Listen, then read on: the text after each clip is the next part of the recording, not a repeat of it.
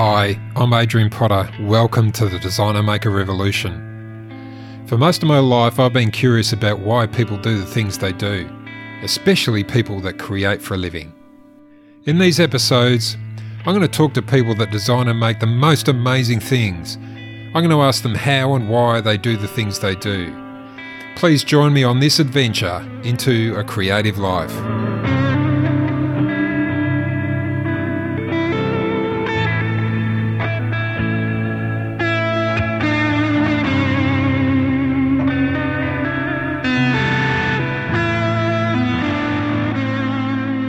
Howdy, folks. Adrian here again. Thank you so much for listening. I really, really appreciate it. Pointless doing these things unless people listen, and people are. It's really great. Really appreciate your feedback. So, thank you. Today on the Designer Maker Revolution, Mr. Jim Redgate, who's a classical guitar maker, he's amazing. That's all I can say amazing man, makes amazing guitars. These guitars get sold all over the world, and he's got a hugely long waiting list, and they're very innovative. And we talk about lots of the stuff that goes into those guitars. And you may not be interested in musical instruments per se, but if you're interested in design, guitars and musical instruments are a very complicated design problem. And with a guitar, you have to design the entire object it's got to sound fantastic. It's got to be durable. It needs to look amazing. It needs to feel amazing. And all of those things go into guitar building. And some of Jim's guitars may look pretty traditional, but what's going on inside them is far from traditional. There's new materials and new ways of doing things that make them really awesome. Just a heads up, we start our conversation talking about glue. It's only for a few minutes, and if you're not into that, just skip forward. But bear in mind that glue is a very important component in musical instrument making because it's got to stick when you want it to stick, and then if you want to repair an instrument, it's got to be taken apart too. So we talk about glue from the outset, but it's only for a couple of minutes, so hang in there. I've had a little bit of time off just protecting from burnout. That's why I haven't posted for a couple of weeks. And I'm back on now. So it's all good. Thanks heaps for listening once again. Really appreciate your company. Take it away, Jim Redgate. Jim Redgate, welcome to the Designer Maker Revolution. Thanks, Adrian. Pleasure. We don't have to use these. Questions? No, not at all. Like you can just go if you want. We yeah, were talking about glue before. Yeah, well, I'm happy for you to guide me, but I'll ramble on whatever subject you like. That's glue glue's a strange subject to start on, but. Uh, let's start. Glues. Okay, so when you came in the workshop, you picked up, I think, something I was working on and thought it was super glue, and I told you it was a polyurethane glue that I'm using. So traditionally in guitar building and, and also in other lutherie, uh, people were using hide glues. And then, you know, I suppose we moved to a glue called Titebond, which was like the, the standard instrument glue, which I still use. Part of the problem with these glues is they're all water based. So when you introduce water into timber, it swells. So if you're working very slowly and that moisture has a time to work out of the joint, then it's not a problem. But if you're trying to push things through a little faster, and you want more stability in the instrument, then having a non-water based glue is, is fantastic. And I use a lot of epoxies because I also use some modern materials like carbon fiber and Kevlar in my construction. But then I discovered this polyurethane glue, which is a foaming glue, and it works with very tight joints and it's super strong. It's as strong as epoxy, but it also sets in about an hour. Kind of easy to clean up if you get it before it cross links, and it's irreversible. It's not affected by heat or anything. So more and more I use that in my construction because the the joints are stable. They don't shrink back under the finish. I can work fast. It's fantastic for doing any laminations. So gluing large surfaces where you're using a reasonable amount of glue and you don't want to introduce water into the joint. Mm. Actually cures by absorbing a very small amount of moisture from the wood. Mm. Or the air. Yeah, and I also use a lot of it, do I pronounce Cy- it? Cyanoacrylate. Cyanoacrylate. I've never been able to say that, but I know what it is. It's super glue. Well, the Americans call it crazy glue. Crazy glue. Yeah, I use yeah. a bit of that, and there's some fantastic new products coming out now that are um, they're using for finishes even. Mm. And you've got accelerators you spray on them. So there's a lot of new technology. Yeah. What yeah. about, I mean, luthiers need to repair their instruments too. Mm. So hide glue is awesome for that because you can remelt or re-wet the the glue line and take a fingerboard off or take it Yeah. back off. Can you do that with polyurethane at all? No, polyurethane's irreversible. But a lot of the, you know, with classical guitars, like for example, if you look at a Spanish guitar and the way that the neck is joined, a traditional Spanish guitar, which is a nylon strung instrument, they use something called a Spanish heel, which is the actual inside block that is inside the guitar at the end of the neck. The sides are joined into that in a slot. So it's a permanent joint. You can't take a neck off one of those guitars. So, in a way, gluing a neck on, say, with an irreversi- irreversible polyurethane glue, isn't really any different to having a Spanish heel on a guitar. If you if you need to remove that neck, you can cut it off um, and then just rejoin it with a spline joint. It's a little bit different to steel string guitars, where steel string guitars they're under a lot more tension and they pull up, Mm. and they need neck resets. Mm. But the other thing I do with my guitars is I use an elevated neck, which means that the fingerboard is sitting on a very thin slice of the neck wood, which is the mahogany that floats over the soundboard. So rather than remove a neck, you can actually just remove the fingerboard mm. and then just replane that mahogany to change the angle, which also would change the height of the strings at the bridge, which is why guitars, for people that don't know, would need a neck reset. The tension of the strings will pull the neck up. The action gets too high to play, and the guitar has no adjustment left at the bridge. A classical guitar wouldn't really have as much tension as you said as a steel string guitar. No, but the wood itself moves. I mean, and mm. you know, actually, guitar necks can backbow against the pull of the strings. You can introduce tensions within the wood by using, say, water-based glues, for example, mm. that dry out over years. Or if the guitar's in an unusual humidity, the front of the fingerboard, which has no finish on it, can absorb moisture and swell Gotcha. or in a dry humidity it can shrink and that mm. can introduce a tension into the neck which can pull it out of alignment. Mm. Yeah. Guitars generally take a while to get used to their environment and to settle down when they're when they're newly built. And once as the as wood gets older it becomes less reactive to humidity. Yeah, and there's a technique now where especially fingerboards are being heat treated. Yeah.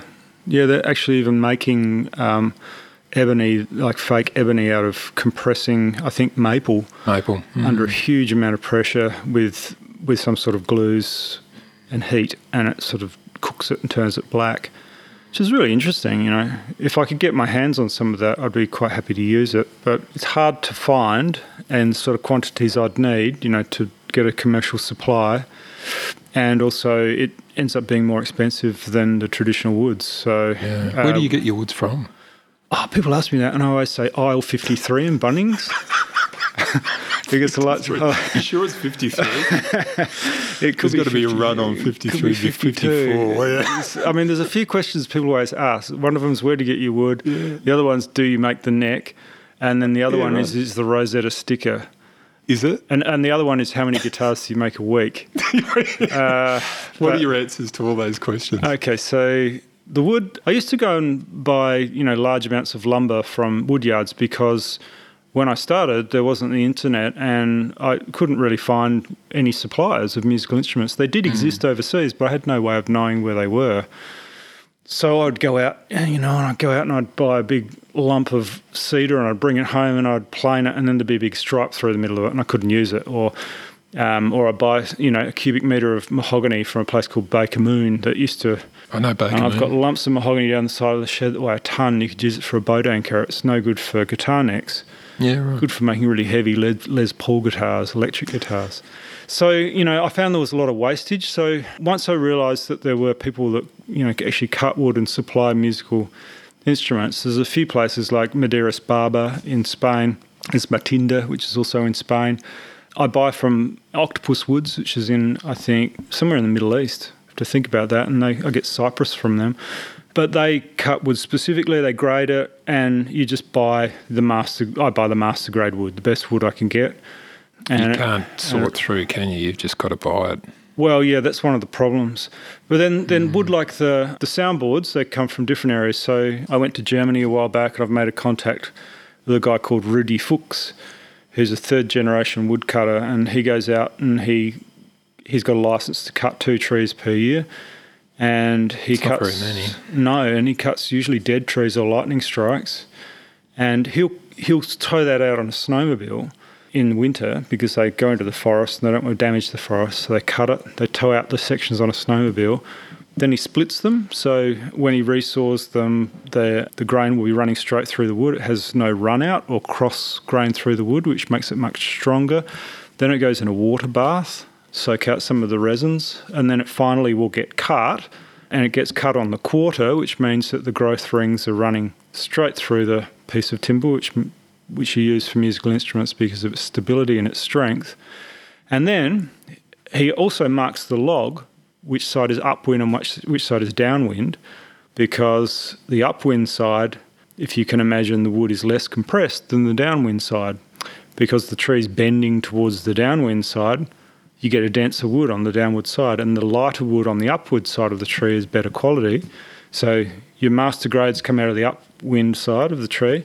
Then it gets hung in a barn for three years with three open sides. I can't remember which direction they're facing. You know, it's 200 euros a set per guitar for, for master grade wood, but it is really special wood. That sort of relationship with a wood dealer you have to build, and he doesn't just sell to anyone, he only sells to people who are introduced. And I got introduced through various contacts I have in Germany. Rudy Fuchs supplies my spruce, and he'll offer me. Some years he doesn't offer me anything. He says, "I don't have anything of your quality," and sometimes he'll go, "I've got six sets for you, eight sets sometimes." You know, so that's enough for me in spruce. The cedar's difficult. I recently bought over thirty thousand dollars worth of cedar in from Canada in a big shipment, and I'm not super happy with it. It's sort of it's really stiff and it's a little bit heavy and make really good steel string guitars, but I measure the weight of my soundboards and generally I like to use wood that's under about 330 kilograms per cubic meter. So It's pretty light, isn't it, for a timber? yeah. So if you take, uh, you know, and basically the reason I do that is um, it's strength to weight ratios on the top. The lighter the top is for a given strength, the more responsive it will be, the less energy it takes to move that top. When I say a top, I mean a soundboard, which is producing the majority of the sound. It has to vibrate like a speaker cone. Uh, You know, the lighter wood takes less energy to move, therefore, the guitar is louder and more responsive. So straight away, you can see most people will look at a piece of wood and go, oh, "This is really good. It's got, you know, it's really pretty and it's really even." And you can do that with a piece of furniture, but with an instrument, you've got this added sort of level. You, every piece of wood's a bit different. It's different weights. Mm. You've got to try and pick the best material to make the best sound, and, and it makes an mm. incredible difference. A really big difference at the top end. All of this is like a really tacit knowledge that you've built up over years and years and years and years. Is there somebody out there that taught you this, or is this something that you just learned? Well, yeah, strangely, I just learnt it, and I would have loved to have been taught, but there was no one to teach me. And I sort of grew up in, in Adelaide, and I didn't come from a musical background. I found my way into being a guitar builder, you know, i- avoiding the building trade in a way. What Um, did you start out doing? I started out as a plumber. Basically, I, I you know I studied a bit of guitar, uh, and then I sort of brought my background in in you know b- working with materials into my interest with music and joined the two together. And I started out just really repairing instruments, my own instruments, and I thought I'd have a crack at building one on you know built one on the kitchen table to a, an old book by a guy called Irving Sloane, and it was I know it. super old school. You know, you make all your own tools, and and really that was kind of it's not it wasn't a good way to start because you know making one guitar took like eight months. There's no way you can make a living doing that, and so but I that's how I started, and then I made another one, and you know. My, my connection with studying music and the teachers meant that I had access to some fairly reasonable guitars that my teachers were actually bringing in from Spain and selling, and some that they owned themselves. So I was able to sort of study a few of those guitars and work out a few things. But basically, the most difficult thing was the technique, is like how to assemble something, how to make it accurate. And then, you know, I just learnt from trial and error and mistakes. I made a lot of mistakes, hmm. huge amount of mistakes. Hmm. and it's really different. Like I have I have good, really good friends who are luthiers in Germany, and they do this, you know, apprenticeship, and they go to the schools and they schools of, that teach violin builders and guitar builders, and they're incredibly careful and and everything is really amazing. And their first guitars are amazing, whereas my first guitar was horrible, you know. And um, do you still own it? Yeah, I still have it, but I don't show anyone. do you ever play it? I pull it out every now and again. It's not very good. Um, but part of that, you know, part of the thing about going through that process, I think, has given me a really, really deep understanding of the material because I've taken it to all its limits. I've made all the mistakes, mm. and I had to really to persevere to get where I am in the building. I, I, had to sort of have an attitude that when I made a mistake, it was a learning experience, and not get too frustrated. If only we could bottle that and sell that. It's not healthy, you know. Like it's I, sometimes. No, I think like yeah. I think everyone has setbacks. Yeah. People live in fear of setbacks. Yeah. It stops them actually having a go at stuff. I think I've always had this really in- incredible drive to make things work. So if something's not working, I can't stop until I make it work, and it's really super frustrating for me if I if I start something and I'm unable to make it work. And you did actually have examples of things that did work and worked really well because your your teachers were bringing in mm. the gear so you could have a reference of which you could work towards. But yeah. the thing that you don't know when you're starting out is whether or not it's you and your techniques or whether or not it's the material you're using or yeah. if there's something else that you're missing out on that you can't think of and all of those things when you're starting yeah. out. I mean, it's a lot like learning any skill. Like if you're learning to play a guitar, it becomes really, um, you know, like you, you learn a D chord and a C chord and then you won't be able to change from the D to the C chord and then one day you get it and it's like you get a you know it's like it's a blast you know i can do that now you know and then you move on to the the g chord and and you know you build up those skills but i don't think any any musician would ever say to you i've finished you know like i've finished learning that's it no. i mean it's it's that idea that you're continually learning and i and i still feel like that in my practice that i the next thing is really exciting. I'm not really interested in what I did six months ago at all. I, I you know, I want to build build it that keeps next you going, one, doesn't it? It's yeah. that passion. Yeah, yeah. Mm. It's trying to get hold of something which is kind of moving and slipping away from you all the time. It's, it, it's I think one of your questions I remember was skimming them was about CNC machines, and that's mm. one of the mm. reasons I I don't use things like that. Is is that I I feel like it gets in the way of of being able to sort of make an instrument become what it wants to be. Is I think, um, you know, if you can, if you can make an instrument sort of become something interesting as an entity in, it, in itself, that's that's what I'm aiming for. Rather than sort of if I was working on ten guitars at a time, I would lose that connection with each individual instrument, mm. and it's very much uh, a matter of influencing those pieces of wood into being having a character and that character will differ between guitars and then different people were attracted to those different characters. It's very much like making a bunch of little people you know that go out there that sort of interact with other people you know. Mm. they have their own little lives. There's so many yeah. so many things that come to my mind when you're saying that. Like there's an economic imperative there's your personal drive how do you negotiate all of those imperatives and different constraints that are in conflict with each other. Mm. You know, you've got to pay the bills and.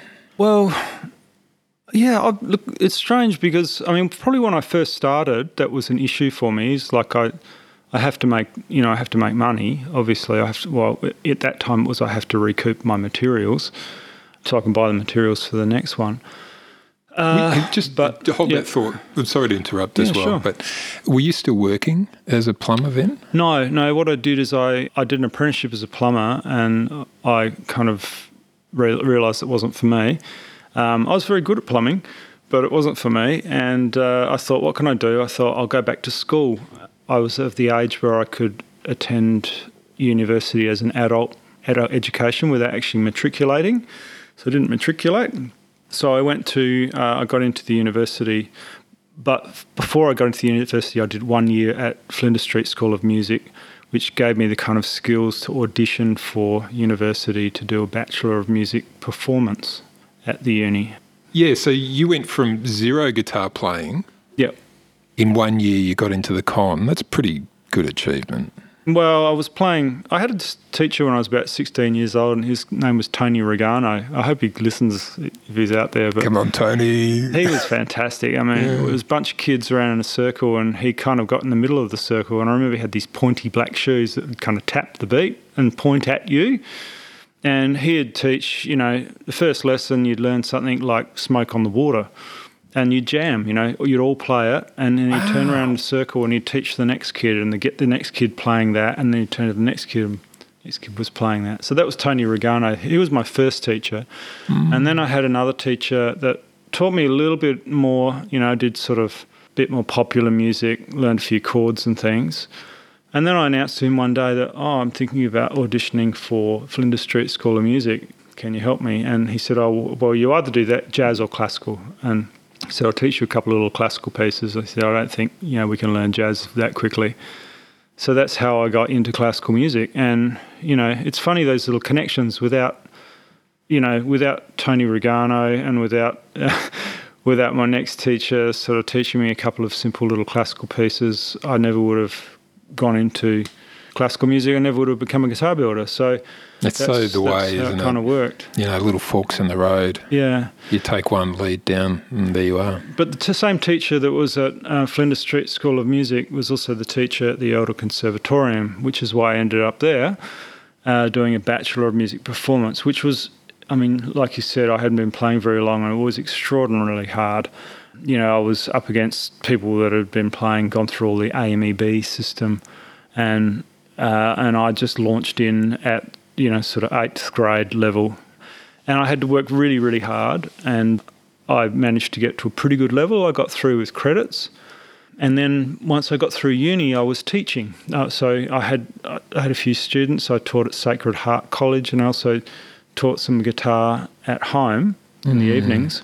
And that was how I supported myself while I started building guitars. Eventually, um, I thought I'd, like to give this a go as a business, and I went to London and I had a couple of guitars, and I went into the London Guitar Centre, and um, which was a really big deal back then. You know, it still is. You know, as a place to buy guitars. And the guy in there wasn't really interested in me, but said, "Oh, look, you know, I'm busy, but if you sit in the corner there and play your guitar, and I'll, I'll, um, you know, I'll uh, have a listen, you know, but we don't really need any more guitars." So I was sitting there playing my guitar, and this guy came up to me. His name is Hucky Eichelmann, and he is a German player who lives actually in Asia. And he said, "Oh, what sort of guitar are you playing?" And I said, "Oh, I made it." And he goes, "Oh, I really like that guitar. Can I buy it off you?" And uh, and I said, "Oh, well." Then the then the shop owner came over and started Negotiating. and I didn't really know who this German guy was. I said, "Oh, look, you know, I'll give you my my phone number, and if you get in contact with me, I'll be back in Australia in a few weeks." And he got back in contact with me and bought a guitar. yeah. So then I thought, well, I was inspired. I come back and my teaching jobs had dropped off, and I was unemployed. And there was this scheme called the NICE scheme, new incentive something or other, new enterprise incentive scheme or something. Basically, you get the dole. You basically get the dole for a year while you set Yeah. your business up, but they make you do a business plan. So they made me do a business plan, and I ha- and part of that is to work out your marketing and how much you have to charge. And uh, I worked out that it was going to be very difficult for me to make a living in Australia. So I thought, well, I'll concentrate my business marketing directly to the US. There was no internet. I went and bought a fax machine, which cost me $500. It's a huge amount of money back then. And I went to the state library and I went through all the phone books and got all the names of the big dealers in LA and New York, and I sent them all the fax. And then I, um, is this interesting? Yeah, yeah. Then you sat back and waited for the offers to roll in. okay, so then the fax the fax machine sort of would go off in the middle of the night, and I'd sort of leap out of bed, and Yeah, there'd be yeah, this yeah. fuzzy fax from the US. And a, a couple of dealers responded and said, "Look, send over some guitars on consignment." Uh. One of those dealers was a guy called Dan Zeff in California, in LA. And a consignment deal, you know, for a luthier, it's like, you know, you send off a guitar, they don't give you any money until they sell the instrument.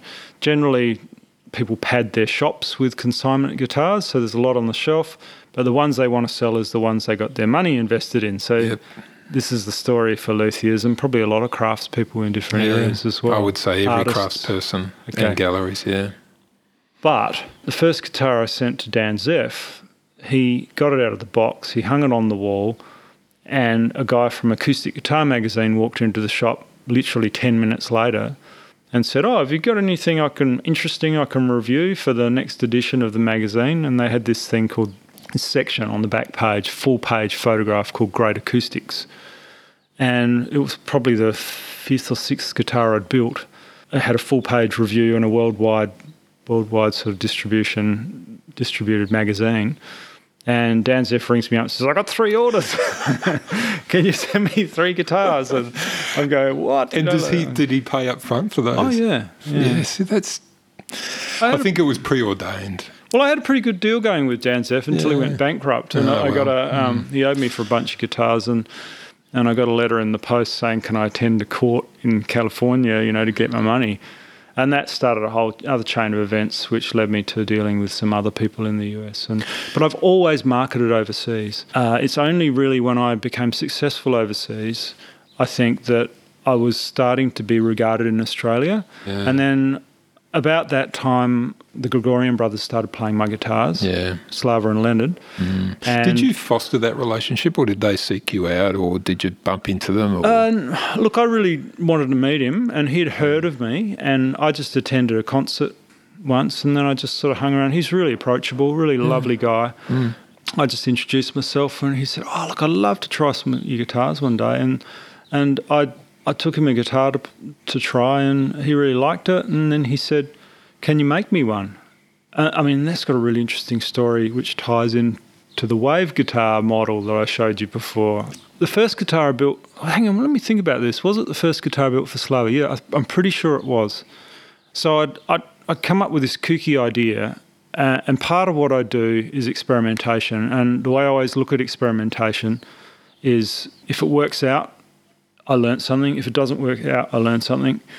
Um, it's really important. It's research and development for me in materials, um, design, wood, all of those things. So I had this idea uh, that the best guitars, the best sounding guitars, were ones that were collapsing.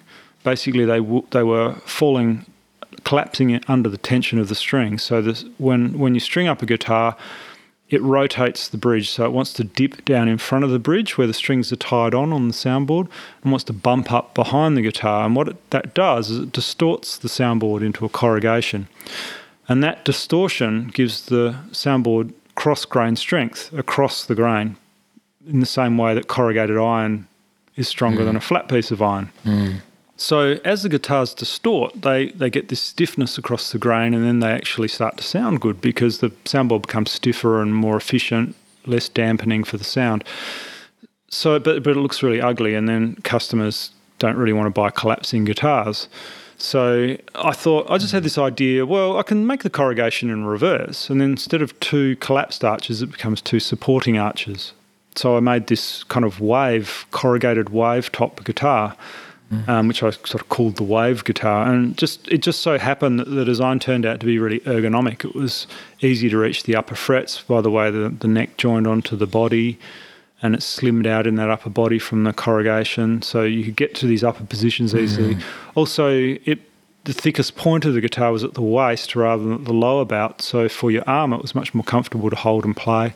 And that and the first one I built, I I was building a guitar for Slava alongside. That's Honey, my dog. She's just Hello, coming Honey. in. She's just coming She's in. coming She's the workshop staffy. Is she going to help talk as well? She might. Yeah, she does talk at dinner time. Oh, when she wants to feed. Yeah. So, um, so I was building Slava guitar at the same time as this one, and I finished both guitars at the same time. This exper- crazy experimental thing that I hadn't told anyone about, and and Slav and Slava's guitar, and I strung them both up, and the crazy experimental one was a better guitar. But Slava was expecting his guitar. He was living in Melbourne, and I had to send one to him. And in a kind of fit of whatever fancy or whatever, I I put the experimental guitar in the box and sent it to Slava, and immediately went, "My God, what have I done?" Because I didn't know Slava very well then, uh, I only really just met him, and and thought, "Oh no, I've sent him this crazy thing. You know, he's going to think I'm an idiot." It's a leap of faith, isn't it? And the next the next morning, I, you know, it was went express post, so Hmm. I knew it was arriving in Melbourne the next morning. The next morning, I got up and I rang Slava about nine o'clock to go, oh, to warn him. And he'd already got the guitar. I think it arrived at eight in the morning, and he'd been playing it an hour. And he goes, "Oh, this guitar's amazing!"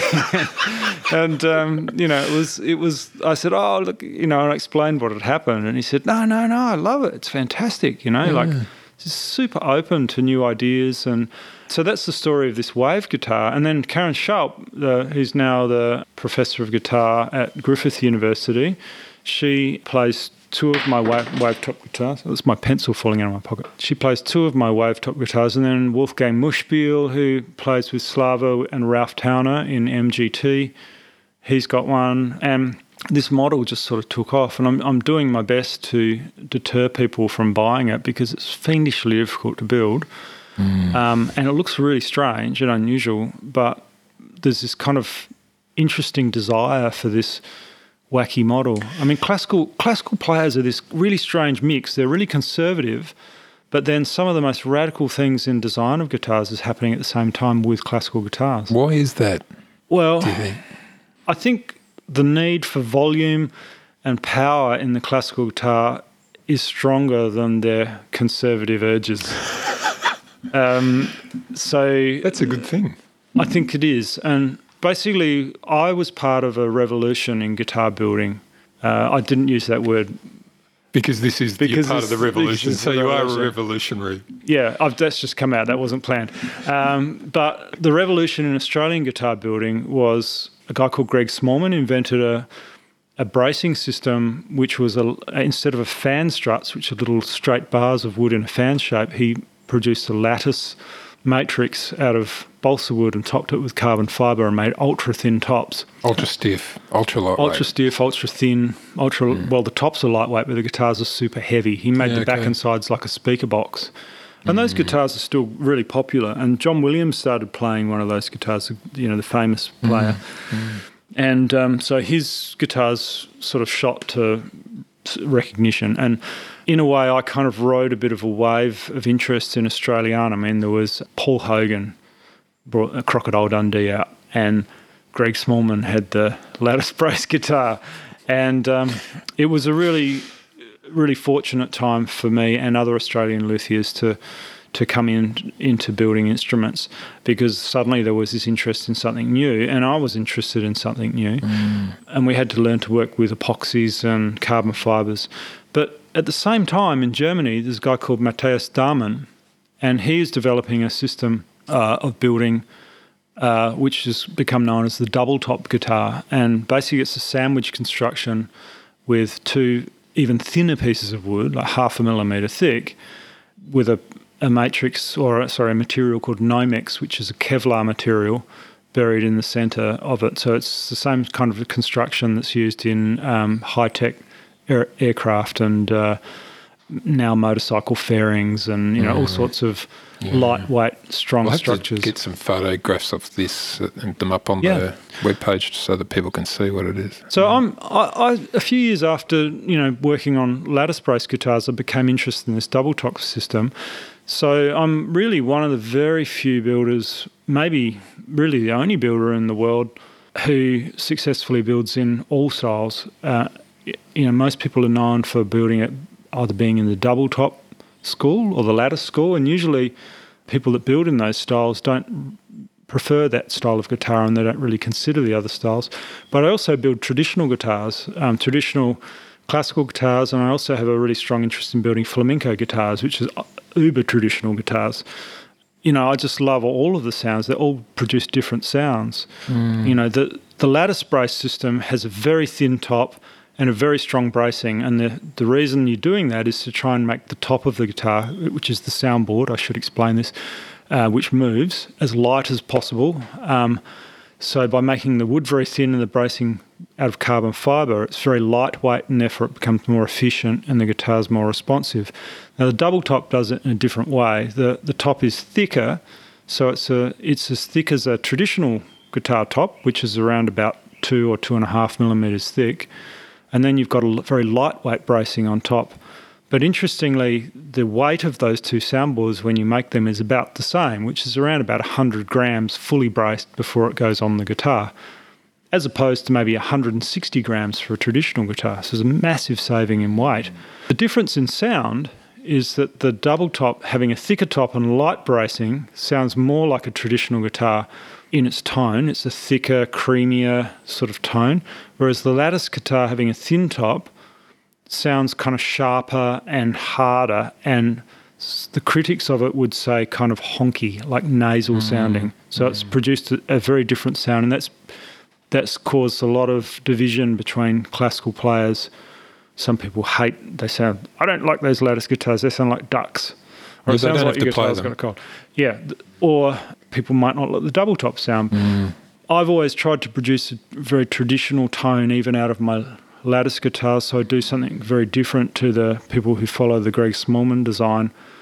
Is that because the market's asking you for that, or just because that's what you want to do? Or um, no, it's what I want to do, I, and I think there's a niche. See, there is quite a few people that that make copies of Greg Smallman's. Mm. So Greg Smallman was the first one that came up with this lattice guitar system. But you know, everyone that's building traditional fan brace guitars is copying Torres. Mm. Everyone's copying someone else. Everyone's riding on the shoulders of someone else. Mm. So you know, gr- these key figures come up, and they're the first one that's come up with the idea, and and that's interesting to me. Um, but it's not interesting to me to copy that idea. No. I just want to take it and be influenced by it and try and apply it in different ways. It's very, very rare for a new idea to come along isn't oh, it? Extremely rare. Extremely rare. And it'd be great to hear uh, Greg Smallman's take yeah. on where why he did this. He, he must have done it just as an idea. Let's have a go. Well, my, my understanding is he's building model aircraft. So he mm. He came from building balsa aeroplanes. Yeah. And again, I think like me, he wasn't brought up in a Lutherie school he had no yeah he had no kind of limitations set on him by the expectation and sort of what he should be building and he was sort of building in a you know in a back shed in the bush somewhere up in New South Wales near Glen, Glen Innes I think at the time and mm. and that's what he came up with you know and, and you know like this like me I mean I had a I had a bunch of sort of some people would call it lucky but I think you make your own luck. You know, like mm. I had this this guitar magazine. Mm. Greg Smallman, you know, he had John Williams come along and start playing the guitars. I mean, if he hadn't built an amazing instrument, then John Williams wouldn't have been there playing the instrument. It's not mm. it's not totally luck. I mean, you've got to you've got to put yourself out there. But you've also got to follow. You can't create those situations. They come along. You have to create the right you have to fertilize the ground. Fertilize the ground, and, be available when they the do. Seed, hope mm. the seed falls in it. yeah, absolutely. Yeah, yeah. I read this book recently called The Outliers by Malcolm Gladwell. Yeah. And he talks about how people who are successful actually get there. And yeah. the common story is, you know, I made my own luck, da da da da da. Yeah. But the reality is there's a huge amount of luck and there's also a huge amount of being in the right place at the right time. Yeah. But I think also most people you would speak to would say, I, I can't really do anything else. So this is what I do. This is my identity. Yeah, yeah. You know, like I'm driven to it. I, look, I think yeah. before you were asking about money and I rambled on about something else, the, you know, whether or not uh, that was a consideration for me. And it's not, you know, like I, I don't think about how much money I'm getting for, for an instrument. I don't try and maximize my profits, but the money is a consequence of doing your best for a very long period of time, and also um, being there for the players. Uh, you know, so listening to their concerns, listening if they have a problem or a critique, you know, taking it on, backing up your work, even years and years later, if you've built something, because basically a good guitar is built right on the edge of what the materials will do. And it's risky. I mean, it's like walking, I always say it's like walking to a cliff with, edge of a cliff with a blindfold on. You know, how far will you let yourself go before you drop over the cliff? You don't quite know how these guitars are going to stand up in 10 years' time. Mm. And so if something does happen, you know, what do you do? Do you go, oh, well, sorry, my warranty period is a year? Or do you go to that player, no, send your instrument back and, you know, put in two or three we- weeks' work to fix it and don't charge them, which is just generally what I do, you know.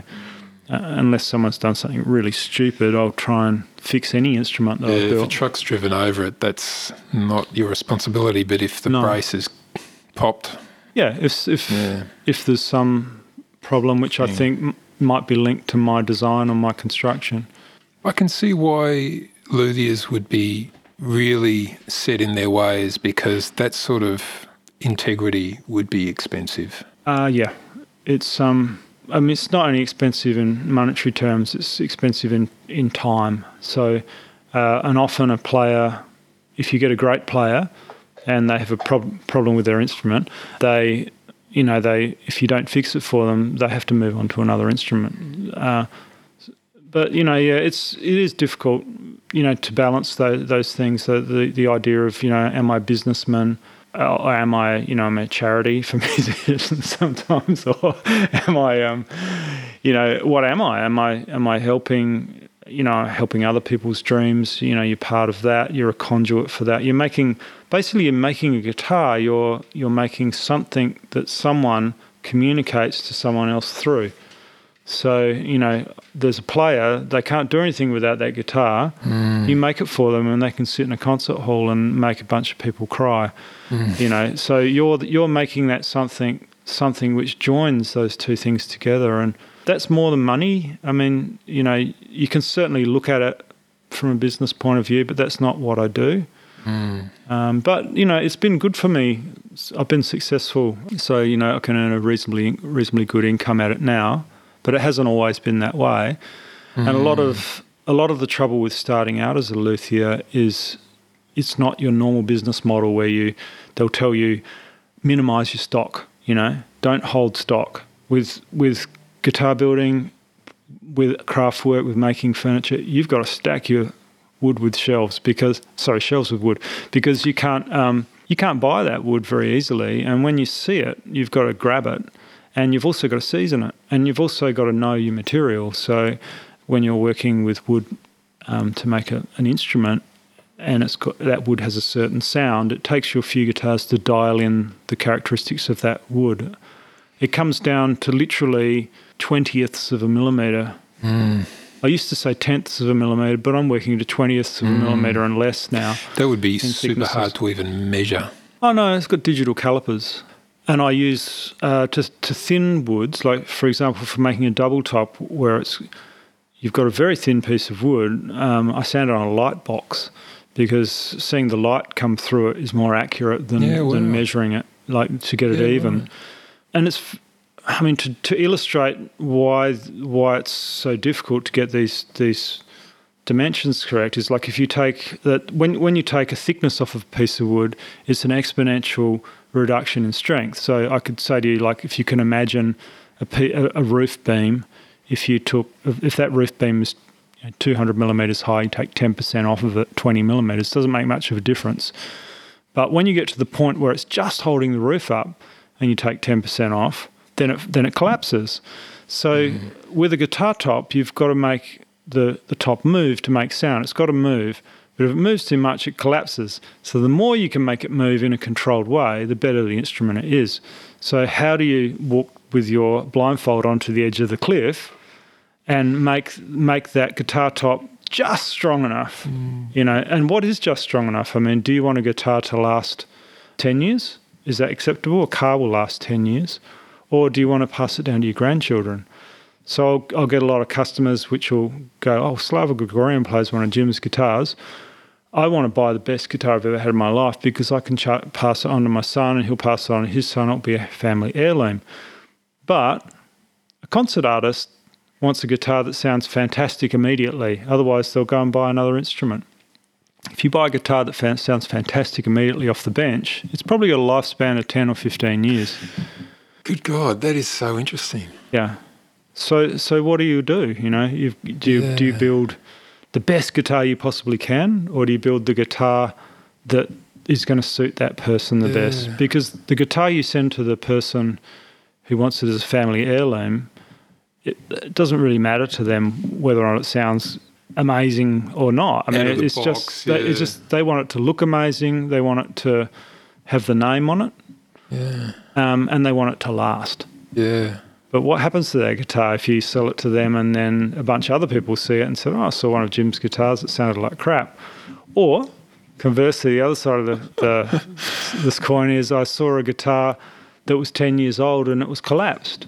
Hmm. But maybe for 10 years it was the best sounding guitar ever, you know. So you've got to walk a really fine line. And getting back to the thicknesses of the wood, you know, if you've got a, a piece of wood that's half a millimetre thick and you're trying trying to remove a twentieth of a millimetre of that piece of wood, so 0.5 of a millimetre over its entire surface, which will gain you several grams in weight on the soundboard and, and make a marked difference to the sound, you're removing 10% of the thickness of that, that piece of wood. You, you know, 20th of a millimetre makes a massive difference at that thickness in how the guitar will sound. Um, you know, so, and if you push that into the braces of the instrument as well and say, well, I mean, I'll make these braces, how do I shape these braces so that they respond and control the top in a certain way, but they still support the pull of the strings. It's a design problem, and it's a really, really complicated design problem. And you don't know if it's successful until you've strung it up. No, and I mean, a lot of people don't understand why you can't just copy a good instrument and make it make Yeah. another good instrument, and you just can't. I mean, and I read this book a while ago by a guy called James Gleick called Chaos, and uh, it's a fantastic book if you're a nerd and you want to read a good science book. And the idea of chaos theory, I mean, people have heard of the butterfly effect, Yeah. where you know you have this butterfly flap its wings and it causes a tornado over the side of the world.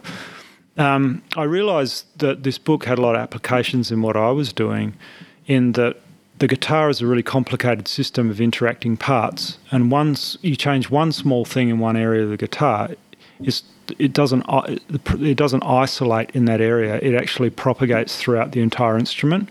So when you get this this complex thing that's all vibrating together, you can't really control the character of that instrument. All you can do is control, you know, what you intuitively think it should be within a certain parameter, and the guitar will come out somewhere in those parameters. But when you make a really good guitar, it's really weird. You can make a you can make two instruments side by side and they're identical, and one can be like fantastic, and one can actually be horrible. I mean, I just basically put my foot through it and start again. and it's because of it's because of the onset of turbulence within the instrument. So if you think of it, and this goes back to the chaos theory as well. If I'm sitting here holding a cigarette, and I don't smoke, but just imagine I'm holding a cigarette, and that that smoke is coming out of that cigarette. It goes very very smooth for about two or three inches or 50 millimeters um, above the cigarette, and all of a sudden it breaks into all these little swirls and eddies. I mean, you can imagine that, right? So that point where it breaks into those swirls and eddies is the onset of turbulence, and that happens in all systems, all complicated systems, and things like rivers flowing downstream, breaking into eddies and currents. It's very, very difficult for a mathematician, you know, to actually compute what happens on the onset of turbulence because things become exponentially more complicated. That's what's happening within an instrument when you when you're getting to the point where the instrument is producing its maximum sound, it's you know, its ultimate ideal sound and it's right on the point of what it can do. If you go over the edge just like by a twentieth of a millimeter, you can push that instrument into, into a turbulent interaction, uh, which totally destroys the sound. The instrument just starts to fight itself. This strikes me as a very courageous exercise that you're doing in so many ways. I've always said it's a you know it's really really important to a really small number of people with long fingernails on one hand, and no one else gives a shit. Except for their listeners. Yeah, look, I mean, it's you wonder why you're doing it because, like, going getting back to the money thing, I could dumb down the design and mm, Make a whole lot more. make a whole lot of money, but it's not the artistic path. I think the challenge involved is super important. Yeah, And I think that challenge needs to be honoured. And, you know, just the way you work is the way you work. And we need more of it. yeah. uh, I mean, it's important. I mean, it takes a certain type of character, and I think it's the same character in a lot of artists and a lot of craftspeople that it's an obsessiveness. Um, it's not, you know, it doesn't make business sense. You've got to have not be driven by money. I don't think any artist is going to be. Look, that, yeah. some of them may be driven by money, but it's certainly not the reason you start. I mean, for me, it's interesting as well because I, you know, I don't really know whether I'm an artist or a craftsperson. I, I think I'm a craftsperson in the building of the guitars, and and maybe the sound part of the guitars is where it becomes in Maybe more you're of an an art. engineer, I think I'm a designer, designer. um, a structural designer, and Yeah. and I also I'm also an explorer yeah. to see you know what materials can do. Like recently, I've I've started shaping the guitar braces. They're, they're traditionally like little bars of wood, like mm. you know like the little rafters in your roof, mm. and I've started shaping them like a you know running a, a half round route a bit down either side of them, so they they're wide at the bottom and they come almost to a point at the top. And it's really interesting because at the edge of the brace, what you do is you scallop the end of the brace um, where it comes down to meet the soundboard. What I realised is that shaping the brace like this actually really changes the way the end of the strut behaves. So when the soundboard moves, it becomes much whippier because the end of the strut becomes weakens exponentially from from the way you've shaped the wood, whereas the strut will weaken in a very linear fashion if the wood is just shaped like a square. So that's something really simple to explain that I've, you know, I've explored with a piece of wood where you kind of look and you go, well, how could I, how can I change the way this piece of wood will behave? By a very simple, you know, idea, you can totally make make make something transform, you know, into a, into a different, almost a different material. And doing stuff like that is what really interests me and gets me up in the morning. But there's also, um, I'm really get interested in jigs. You know, like I love jigs. So do I. Um, not Irish jigs. no. Uh, I don't mind Irish jigs, but um, but no, a jig is a um, is a fixture. Well, it's an aeroplane going over. Is a fixture um, or a um, template or something you know which you which you uh, which assists you cut, Replicating. cut or replicate, or not always replicate. Just sometimes just makes it easier to manufacture a part. It also makes those parts like it does replicate them, so it makes them repeatable. So it becomes almost like your pattern or your history of of building. So you can look back through your jigs, and and that's your history of building. But designing good jigs is is a real art form in itself, and if you make good jigs, it actually makes makes because you've got more control over the dimensions of your instrument, and you can make them um, more similar. You you can then evaluate the instruments a little bit better, and and part of the way I improve my instruments is a li- little bit like a Darwinian process. So if I make an instrument that's better, I try and work out what's different about that instrument, Yeah. which is difficult because of the chaos theory, which I just Yeah, explained. totally. Plus, you're making a whole different Yeah. Uh, set of styles of instruments. You can understand why somebody would just concentrate on one style because they'd get that down.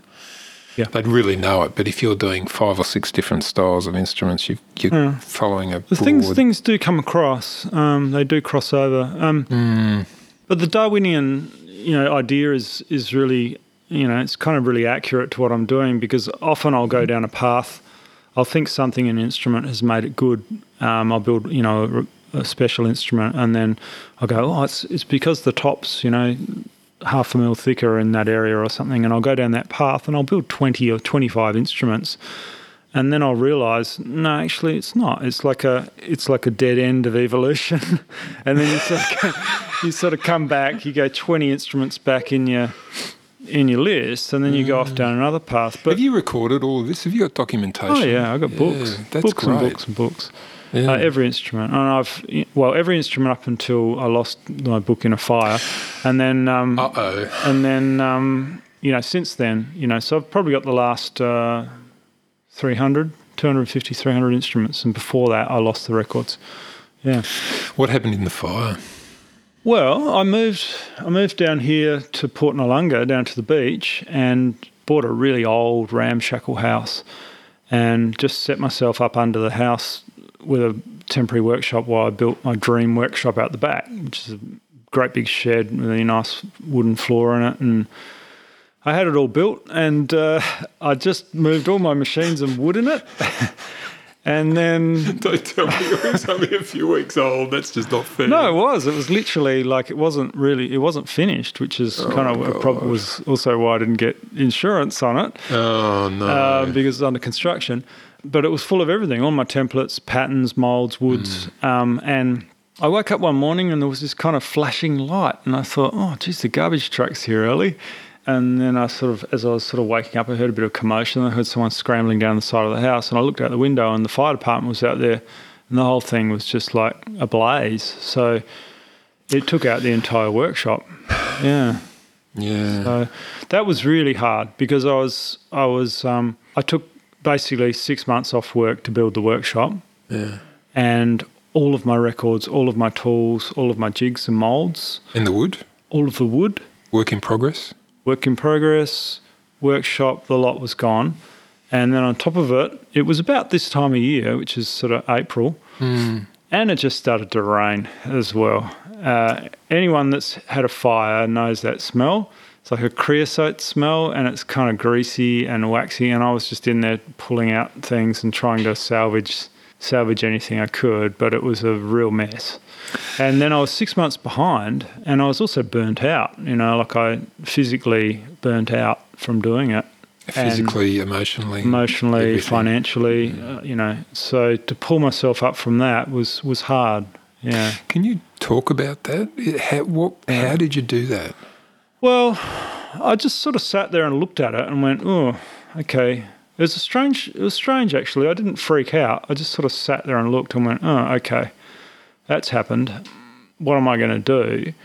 And then people started turning up. Friends started turning up, and you know, what can we do? You know, can we, you know, can we help you? You know, pull it apart. Can, you know, so then then I had sort of fifteen people around, and, and which made it a lot easier because you know, like I felt str- strangely exhilarated that all these people had came, come over to help, and you know, and touched that people you know supported me, and uh, and I think really it was the expectation of everyone else that made me go, okay, well, I've just got to pull myself up and do it. And it was like, what do I do? Do I go back and do plumbing? Do I go get a job at Bunnings? Which is, I wouldn't mind doing this. I think it's really, it'd be really sort of low stress. I'd probably get bored. I- It's almost my, always my joke. You last about six months. So it's always my joke. Oh, jeez, I can get a job at Bunnings. I'm over this. Should we give him a call? Um, yeah. give him a call. See about that. But um, yeah, so so I think really it was the expectation of, of everyone else, and also there was you know like obviously people came and, and helped a bit, and then some people stayed on and helped a lot, um, helped me rebuild and you know get get things back up and going again. How long did it take you to get going again? Oh, look, it probably took, uh, I would say, probably three or four months. But then I was like really burnt out. Like, I mean, I'm Yeah. not talking about burning from the fire, but I was, Yeah, you know, yeah, my body hurt and uh, my hands were, all my skin had gone off my fingertips. And, and then I had to build guitars. And uh, I mean, it was, it was a complicated period because I also, at that time, started the dealer that I was working with the US. I guess sort of saw it as an opportunity to say, "Hey, I'll sell. I'll, how about I sell everything for you?" Which meant I moved into a situation where I was only dealing with one person to sell This all my isn't the guitars. dealer that went bankrupt, is it? No, this is the dealer that took over the dealer that went bankrupt. Yeah. Uh, who's an extraordinarily good businessman and has made Mm. you know made me money and made himself money and it's been a successful relationship. But it was difficult because it sort of meant that I couldn't deal directly with players and people I wanted to deal with, and it was many hmm. many years before I kind of found a way to change my business model and get out of that again. So now I'm dealing more directly with players. And getting the direct feedback as well. Yeah. So you know, it that that series of events st- steered me in a certain direction for a while, which was another reason why I was not really active in the Australian guitar making scene. And I, you know, I'm, all of my guitars went to America, all of them. Yeah. Yeah, yeah. A lot of um, people have lost buildings in the fires over summer, which is hmm. kind of forgotten now, unfortunately, I think, because we're, we've got this virus thing going down. Hmm. If somebody's listening and they've lost their business, hmm. have you got any advice or Oh wow. any thoughts? Yeah, you know, it's sort of, it's, um, you know, like it's so so hard. Um, I'd just say the thing, the thing that, like I said, brought me out of it was the support of friends, and also you've just got to. I think you've just got to weigh up whether if if what you're doing is is valuable enough to put yourself through dragging yourself back up to it. I mean, I didn't really have an opportunity Mm. because I kind of I'm driven to do it. Mm. But I suppose, yeah, it's it's super difficult. I mean, it's really important. I think that the government gives these people support because financially, financially, it's so hard because you lose. Not only do you lose your building and your infrastructure and your stock, but you lose your your, your ability to generate your income. So you've got to rebuild with no income. And some of these people also would have mortgages to pay and I would be willing Yeah. to bet they'd be exhausted from fighting the fires as well. oh yeah, exhausted. And now we've got this virus thing going. Yeah. So people that were just starting to rebuild now have to deal with that. Yeah, crazy. And I, th- I, I'm feeling for them. I mean, you know, they people that I know in Candelo, they had the fires coming right up to their properties and then burn. You know, like people I know didn't lose their houses, fortunately, but then there was a um, massive dump of rain, and the mountain washed into the river. I mean, you know, this stuff is like you couldn't write this. It's like Old Testament stuff, isn't it? It's it's um it's such so hard. And then a virus comes along, and these a lot of these people I know are musicians, so they've lost all their income on top of all that. Yeah, there's no gigs. No gigs. Yeah. Yeah, So- I'm, I'm particularly conscious of people that run gigs and festivals and Hit them really hard. really hard. How has your business fared over this virus thing? I haven't noticed really any anything yet. I build to order, and I'm building several years out. And there's I could sell more guitars than I build, so I, I never have anything sort of sitting around unsold. Uh, so if I haven't had any cancellations as, as of yet, and if there is a cancellation, I have a fair backlog of people. But I'm kind of expecting there might be a, an impact that comes in later Maybe a year down or Look, something. it could be people have lost money on the stock market, which they have, Yeah, okay. or it could be people people have lost their businesses. That and the people that I deal with tend to have large amounts of disposable income. Often, not the players, but the collectors. Mm-hmm.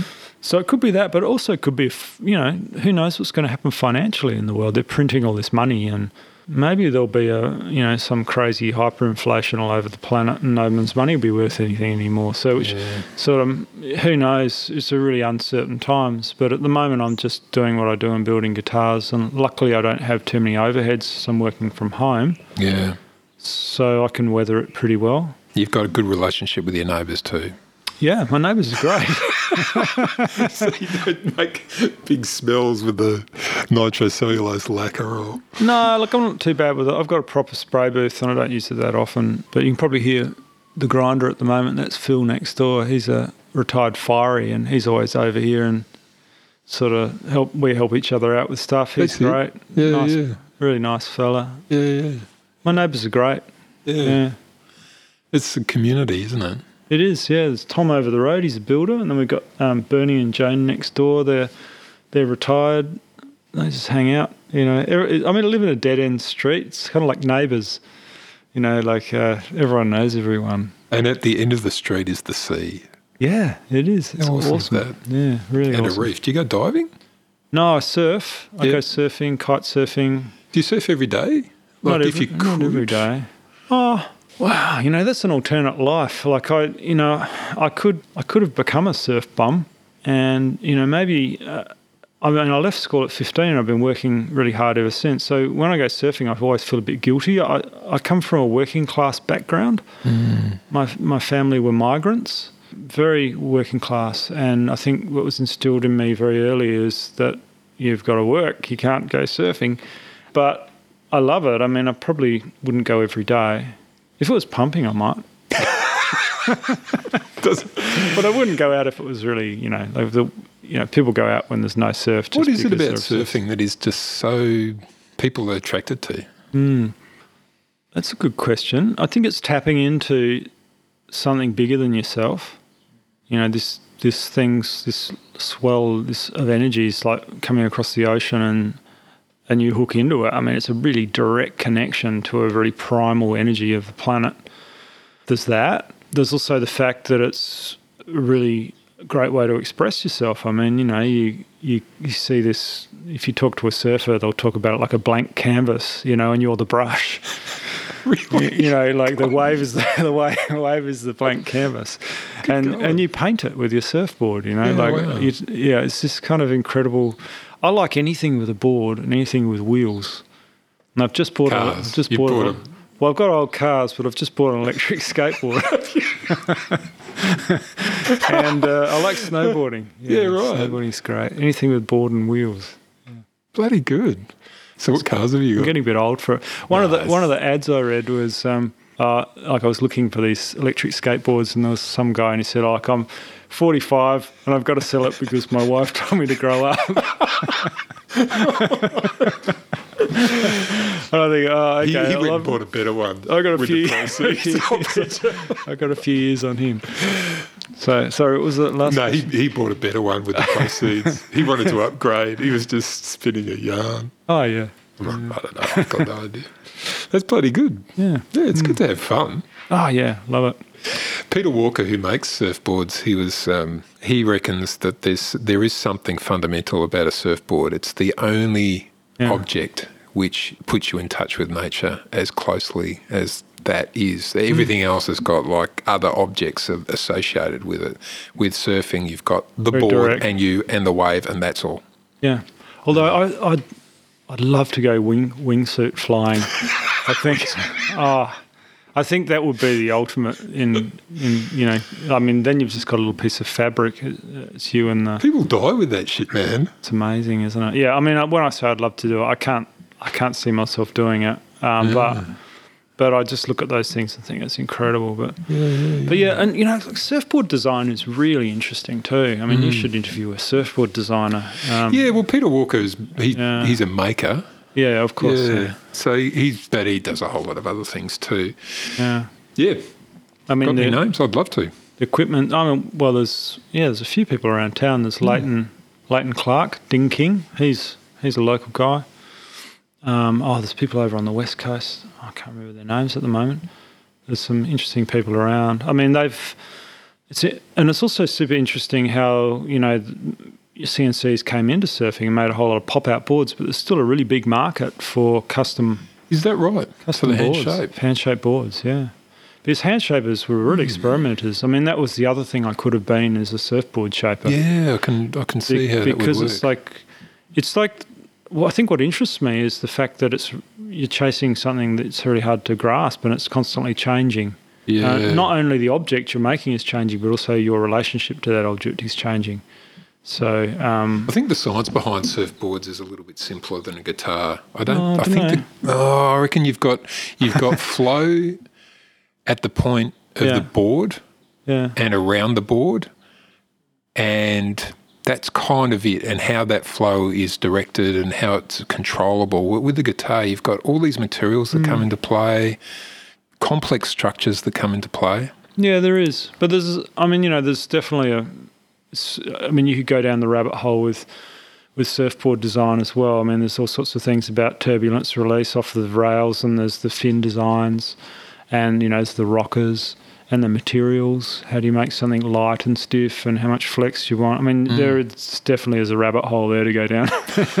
Sounds like that's where you're going to go next. uh, you know, I've tried shaping surfboards, but it's too messy. Uh, It'd be a smelly job. smelly, messy job. yeah. Yeah.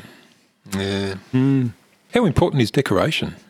Okay, so I guess people's perceptions of things um, happen on different levels. I mean, some people, you know, their, the priority is the sound, obviously, but then other people's relationship to how they feel an instrument is could be about playability.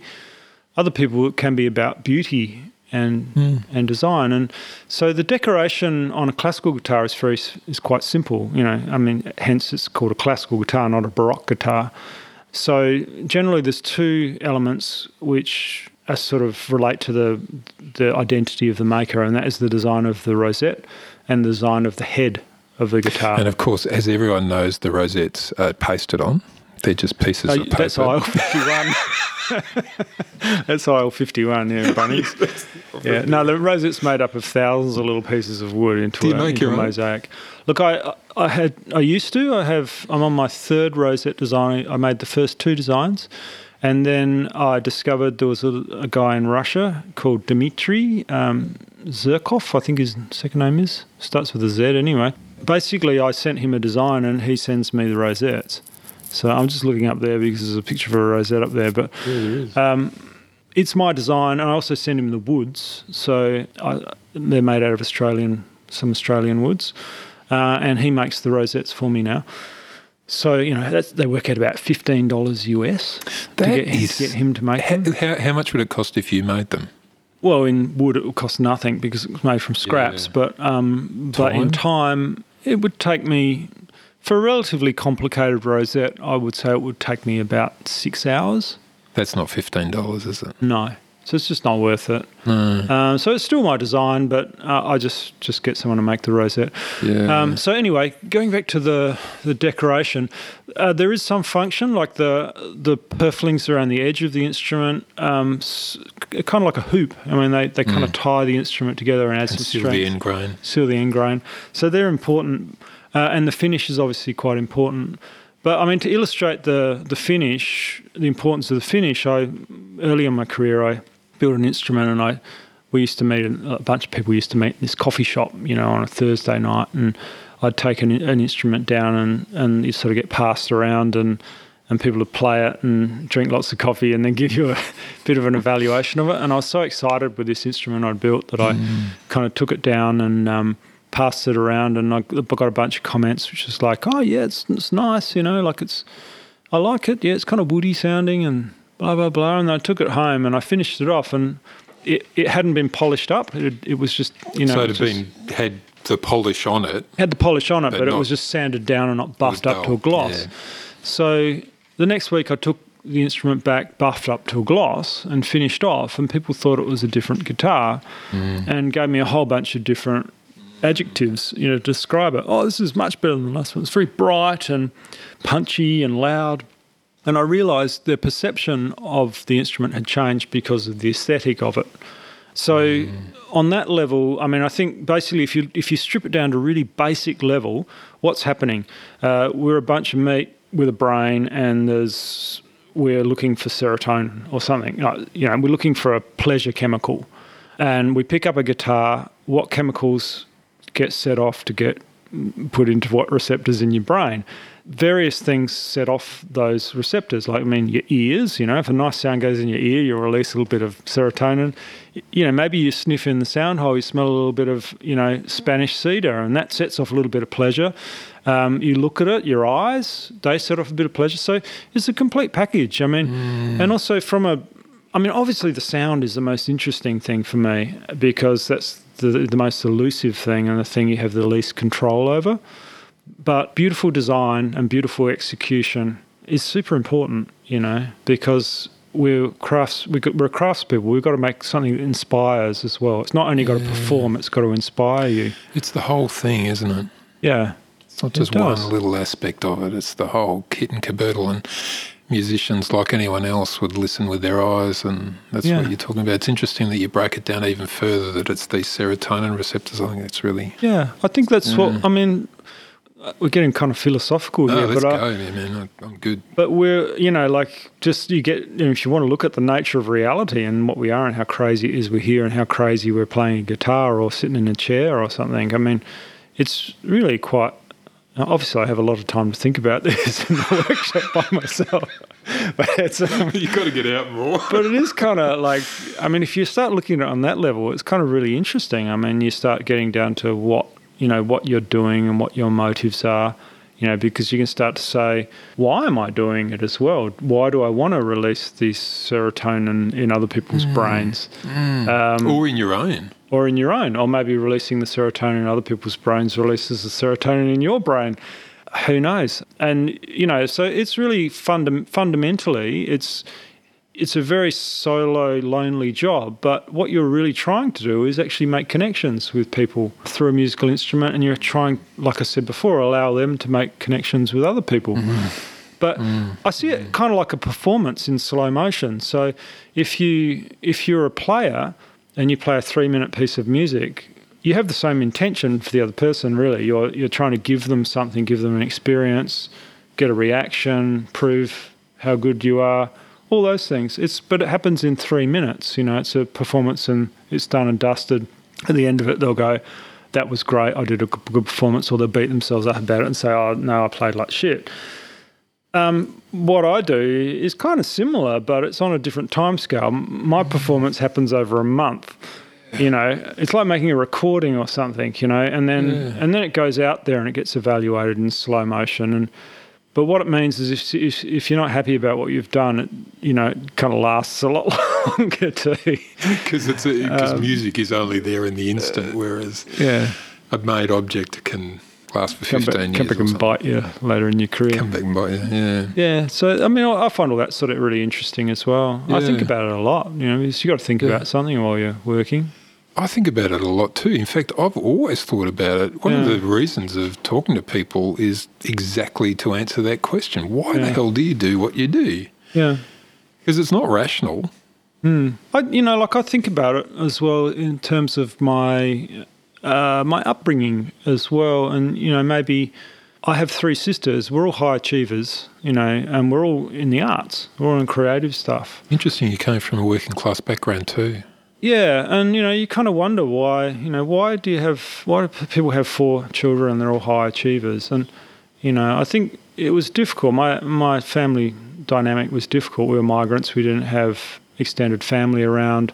We were, so we're isolated to some degree. Culturally, we were really different. Like I would go to school and I'd have these really like English kind of parents and really English, I'd say scones instead of scones, and everyone would tease me. Or I'd, I'd, I'd go to the canteen and buy some sweets, you know. And um, so I was this little kind of English kid and a really kind of foreign time. And also in Australia at that time, it was the, you know, it's very much about the, the migrants that came over on the boat. So there was Greeks and Italians and it's a melting pot. But I kind of think about it and I think maybe am I trying, you know, do high achievers trying to prove something? Is that how they, is that their ego making them high achievers? Or is it, you know, they're trying to, what are they trying to do? I mean, I, I don't really have an answer for it, but I think it's kind of interesting. Mm. Yeah, I think it's going to be a complex answer in the same way mm. guitar is a complex object. Mm. There's 10% of that, 15% of this other aspect. Definitely. Yeah, it's not no par- one thing. your parents were working class, but were they intelligent? Did they have, if they Yeah. could have gone to university, for instance, could they have done that? Yeah, look, I was the last one of the children, so my parents were quite older. So my parents actually went through the Second World War. My dad was actually in the army in the Second World War, and my mum was like a kid who got evacuated from London in the Blitz. They didn't have opportunities like like we had. So, but mum was this kind of, or is, she's still alive, this kind of restless sort of spirit, and she always was creating things like sh whether it be jumpers out of wool or you know making covers for the settee, or you know all that sort of stuff.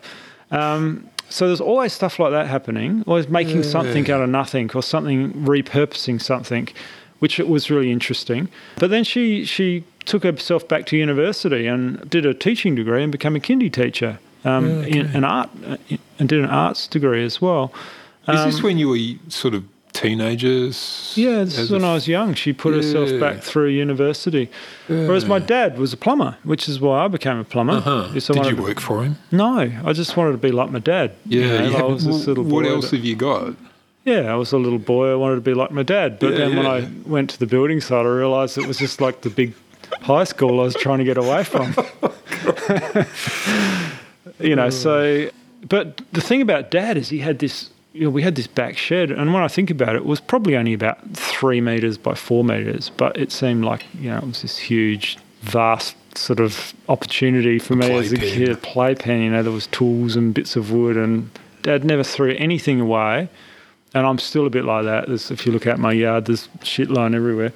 I love shit lying everywhere. Yeah, but the idea is, you know, you you take things. If you if the washing machine goes wrong, you don't just throw it out. You take it apart first, and you see if you can fix it. If you can't fix it, you you see how it works, and then you pull all the bits out that might might be able to use. So Dad would pull all the bolts out of the washing machine, and they all go into a box, and then he pulled the electric motor out of the washing machine, and that'd go in under the bench, you know, in case we needed an electric motor for something.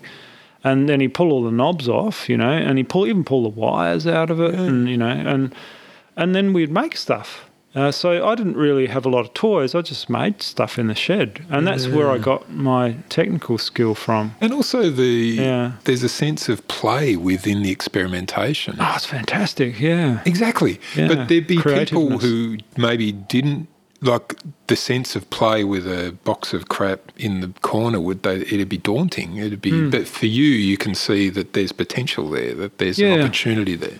Yeah, and also like it's it's super creative. Like I- think it's just as creative as making a piece of sculpture and putting it in a gallery. It- I mean, depending on what your intention is, of course.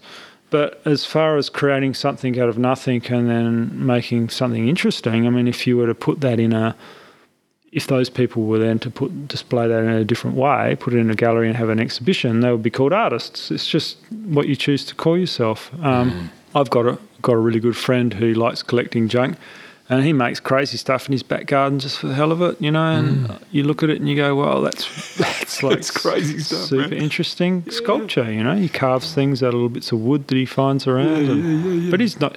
He doesn't have exhibitions. Doesn't call himself an artist. Not Um, yet. not yet. So uh, I think we're all there's a bit of art in all of us. And what I was getting back to was I think my father was was like that. He was super creative. Yeah. You asked me if they were intelligent. They weren't. Uh, they weren't academics, No. but they were creative and resourceful. Yeah. Yeah. Not everyone who's an academic needs to be intelligent. Like there are different types of intelligence. Yeah. Oh, sure. Uh, and I, th- you know, I think it's the sort of skills you pick up if you look at intelligence just in in being able to use tools. For example, you know, I was showing someone the other day how to use a s- scraper. Uh, like a scraper is just like a piece of metal. Yeah, there's one there. It's it's the simplest tool you can get, but it was like the test of how good a cabinet maker was in the old days was to like give them a scraper and say sharpen that and scrape a piece of wood, and you Yeah. can tell you can tell a lot about a cabinet maker, old school cabinet maker, by how they use a scraper, how they're able to sharpen it, and I mean that's kind of a body intelligence. You know, it's a learned intelligence that you get. An aptitude to skills and tools, and then you I can apply that to other things. Sharpening a scraper is something you can be taught, and there's a big difference between that and what you're doing, which I think you've taught yourself. May not be the right really way that I'm thinking of this, but I, I think it's a very courageous act what you do, like on a day to day basis. Yeah, uh, it is. I find it actually it is stressful. You know, like people people say, "Oh, you've got a great job. You could just go out in your back garden," and they think they think I fiddle around. And I do have a great job, um, but it's not what they mean. They they think I fiddle around, you know, in a little apron with little bits of wood, and Yeah. and there's no stress involved. But it's really it's, it's super stressful because the whole time you're worried about have I thinned that piece of wood too much And you don't know Um, until you've strung it up. Or you know you don't really know, no. and um, and then the stress goes on. Like I feel responsible for every instrument that I've built. I feel a weight of responsibility. Yeah. I didn't just sell it and it went out the door and it's gone. Every one of those instruments has my name on it, and everyone is a representative of my work. I think a lot of artists say they would love to get all their old work back and burn it because they feel like they're, they're good work. They want to be remembered for their best work. And I have this slight conflict in that I don't want to burn all my old guitars, but I have this conflict in that because I was self taught, I think the quality of my instruments, the quality of my instruments has improved vastly Yeah. over the years. And Yeah. particularly in the last sort of 15 years, I think I've really hit the sweet spot in my building. Even though I'm I'm still pushing myself to get better, I feel You're like I'm- going from the tenth of a millimeter to the twentieth of a millimeter. or- well, I feel like the you know the possibilities. I've got more understanding of what's possible with the material, so I can get into the finer details more. This knowledge that you've gained over all this time, are you going to Mm. pass it on in some way? Would, is that a possibility? I've you know I've trained a couple of people. Uh, one guy's uh, Manali Flores, and another guy Dominic Roscioli, who still comes up here. He's building his own guitars now, and they've picked up a lot of technical skill from me and, and probably a lot of insight. But I feel like I'm still developing. Um, and now I, that- would. Yeah, I, sorry. Sorry. to interrupt again, but I think the technical skill is something that's more available than this kind of intuitive knowledge that you've got. Like, how, how can you communicate that and not have it? Yeah, it's difficult. Like with with with my people I've I've trained, what I, I try and do is I try and guide them into making their own instruments which give them their own understanding of how an instrument might work because there's no one way to make an instrument work. Like for example, if you want to make the top of a guitar flexible, you can make the edge thin or you can make the sides flexible and it will flex on the sides or you can change the span of the guitar, so the size of the internal blocks which hold the edge, the soundboard to the to the edge. So therefore, the span of the lower barrel of the guitar, if it's smaller, it'll move less than if it's bigger.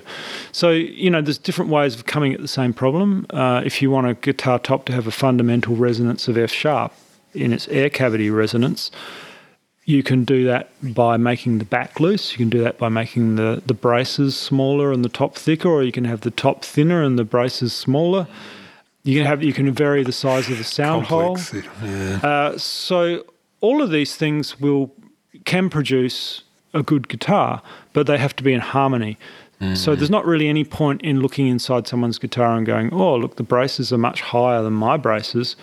I'll make higher braces on my guitar and it will sound as good as that guitar." It doesn't work like that.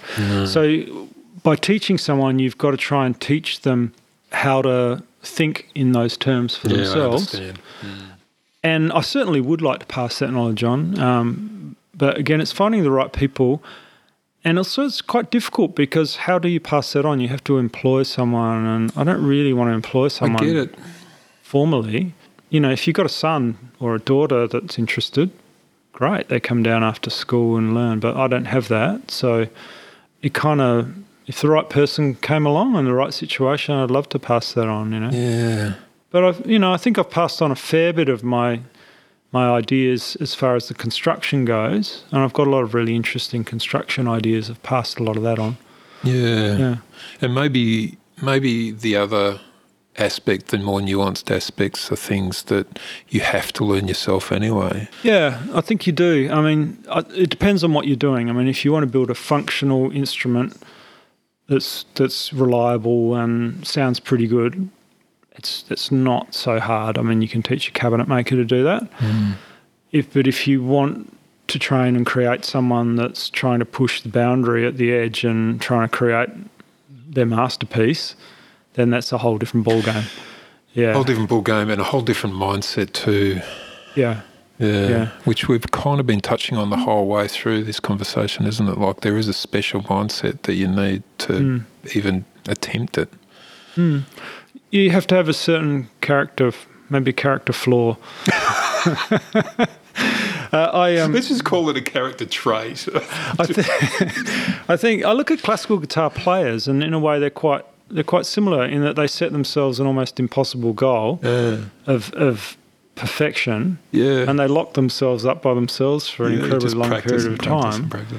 You know, it takes a certain type of person to be a classical guitar player as well.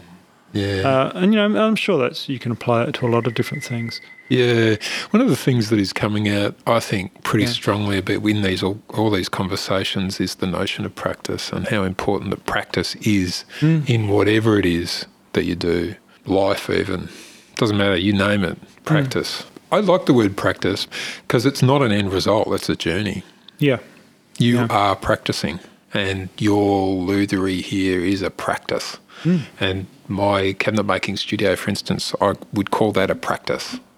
yeah, and that's a good word, isn't it? Like, I like uh, it. because it, it does imply that you know you're doing something with the hope of improving yourself, uh, and also, yeah, like you said, it's a journey.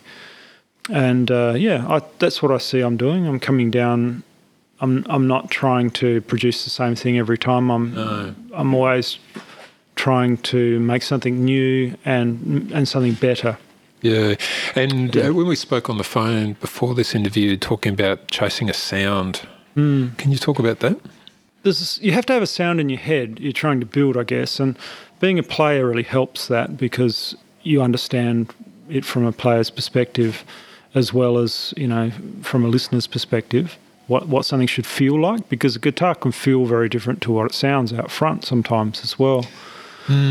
But there's a certain thing, you know, people talk about volume as the most important thing, and that's because uh, classical guitars traditionally been a bit quieter than other orchestral instruments. So if you play with a violin, it'll get drowned out. Play with a piano, it'll get drowned out.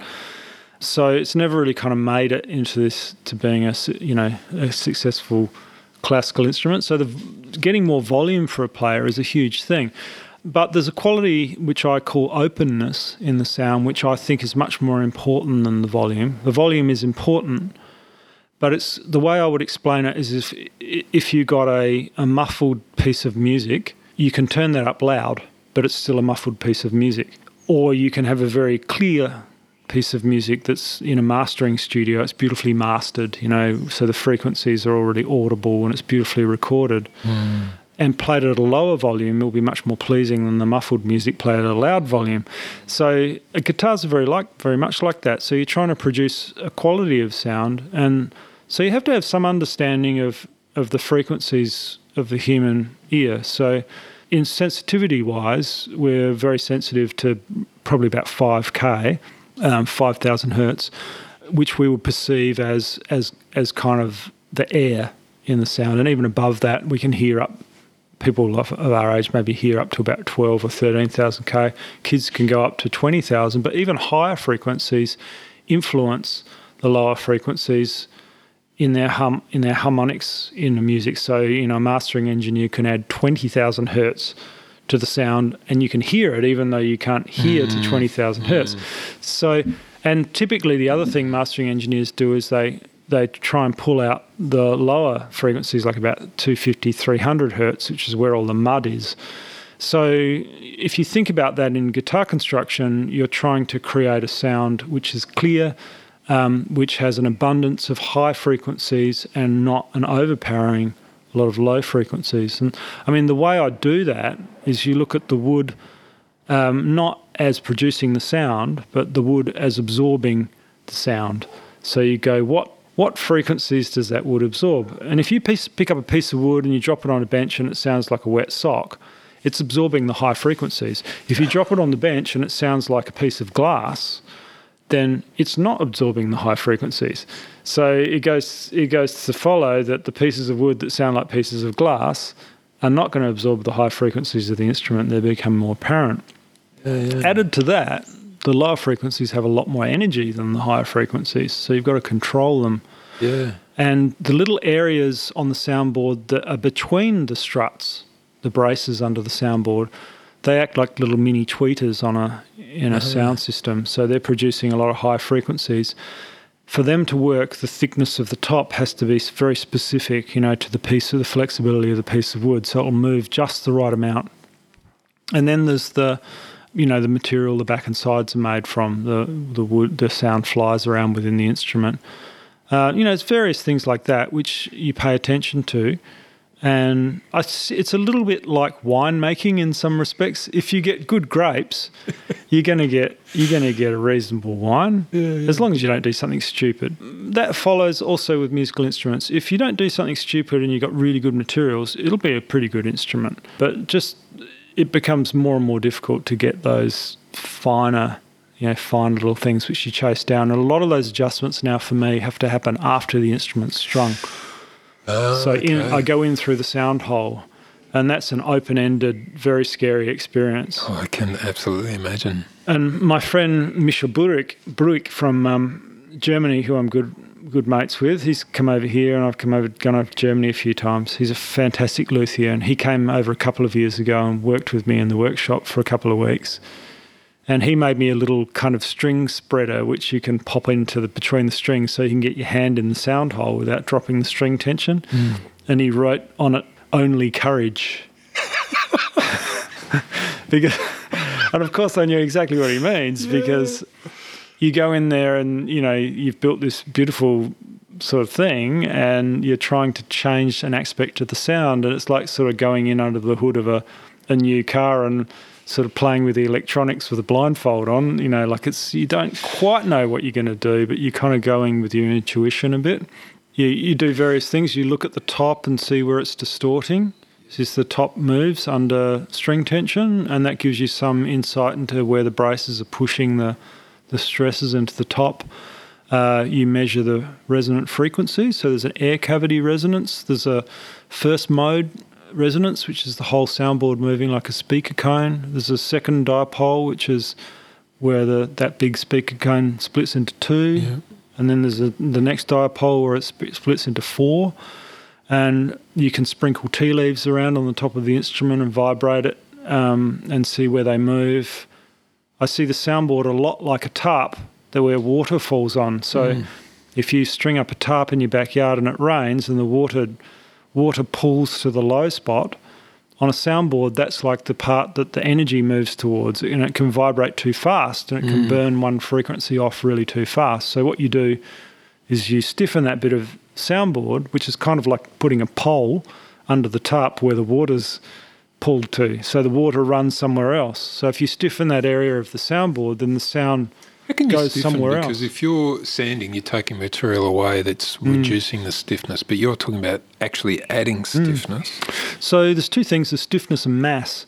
So they both do the same thing, but in different, slightly different ways. So um, if you imagine mass as like energy goes to try and move something, if it doesn't want to move, it goes somewhere else. Mm. Mass is weight. So you can go in there and you can glue something heavy in that spot. Yep. Or you can glue a little strut in, and I, I do it with rare earth magnets. So Okay. I put a I put a magnet on the outside of the guitar, and I put a magnet on the brace, and I put some glue on the brace, and I just reach in, and it pops onto the right spot. and then when the glue goes off, I take the brace out.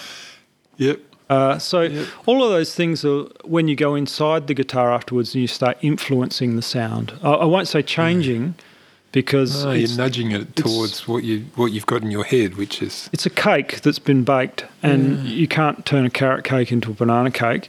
no. But you could add a bit of, you know, salt, or you can add a bit of butter, or, you know. Is there a way of quantifying this notion of openness? Uh, yeah, I'd say the the best way would be to think of a um, a recording that goes to a mastering engineer, and maybe a lot of people listening wouldn't know what a mastering engineer is, but typically a piece of music gets recorded in a recording studio, and then before it's put onto a CD, it's all mixed and it's in a kind of format that you would expect a, a finished CD to be in, but the mastering engineer just fiddles with the frequencies a little bit to try and make it perfect, make each track uh, match each other as much as possible. So the openness of sound is, like I said, I'd say it's it's, it's related to the frequency range. So one is tuning something to the most sensitive areas of the human hearing, which are around about 5k or you know say 1k up to 8k, 5k being the epicenter of it uh, and then getting rid of the mud down the bottom. Another way of looking at it would be to say if you've got a certain amount of energy that can come out, you can and you want to choose the frequencies, the spectrum of frequencies. So if you there's only a certain amount of sound that can come out of a speaker, if you allow more high frequencies in the sens- sensitive part of the human range to be produced, human hearing range to be produced, and less of the low frequencies, you push the balance that way, the music will sound brighter, clearer, and more open. Whereas closed is kind of muffled. That's the important thing to get those balances. And then you've got to get your string to string balance right. And then you've got to get the separation of the notes. So, um, so, and then you've got to get tone color. So, like a variation, uh, players will go, oh, I like this guitar, but I can't produce um, any vibrato. Or, you know, there's not a wide range of color available to me. They'll say things like that to you, and you know, and then you've got to go, oh, color. How do I get Yeah, more color? yeah. What does Like, that mean? Yeah. What do I change in the guitar to get more color in it? You know, like, and sometimes you've just kind of you got to go, oh yeah, you know, and you just sort of go home, and that's where sometimes where the intuitive part comes in. I think it goes into your subconscious, and it goes around and around in your head a bit, and then somehow your brain does things sometimes you're not aware of, and over a long period of time, there's part of conscious, part part of your development is conscious, and part of it is subconscious. If you're working with material a mm. lot, you just start doing things and you don't know why you do it. God, that's interesting. Or you pick up pieces of wood and they don't speak to you.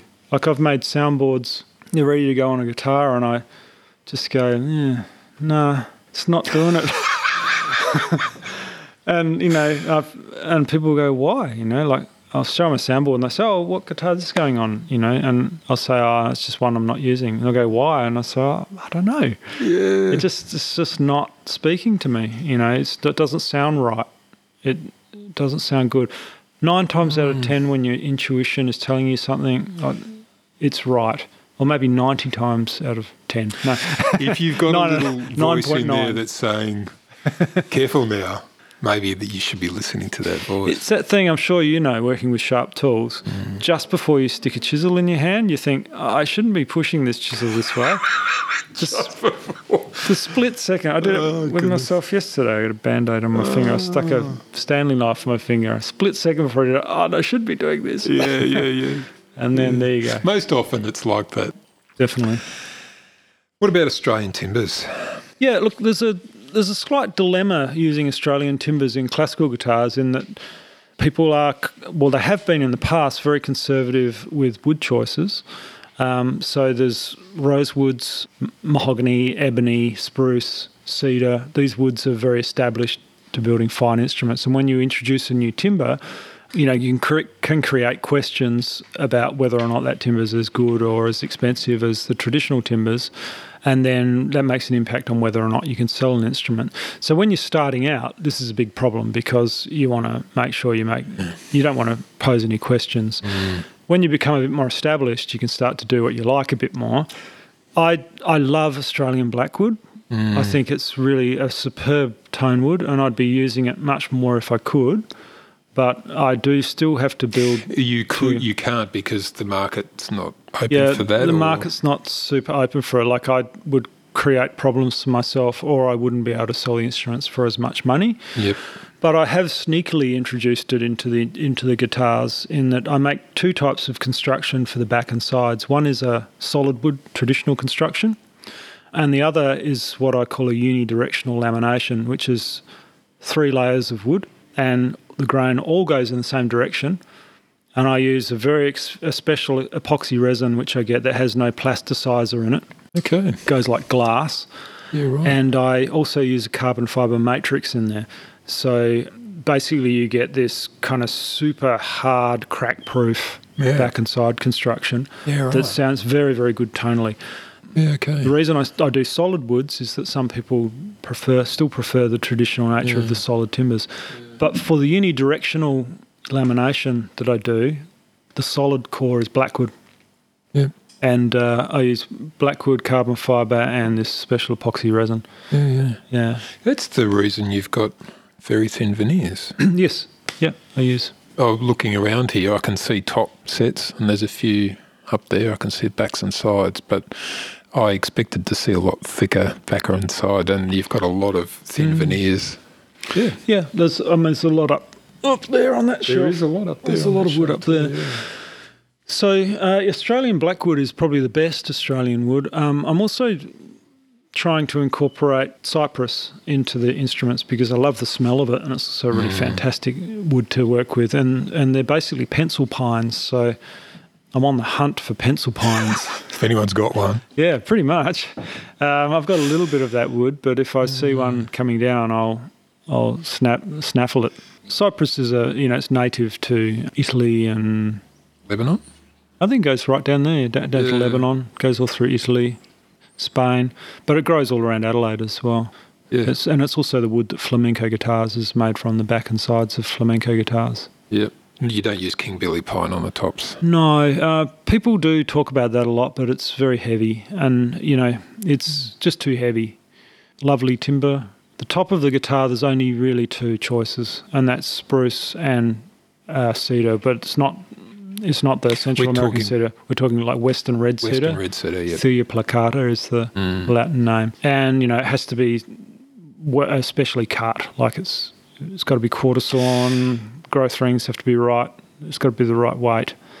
It's got to be prepared, Yeah, there's and they're probably really old trees too. I would imagine. Uh yeah, pretty much pretty old. But I, I do make sure any timber I buy is sustainably harvest harvested Yeah. and I solar power the workshop and um, it's important to me.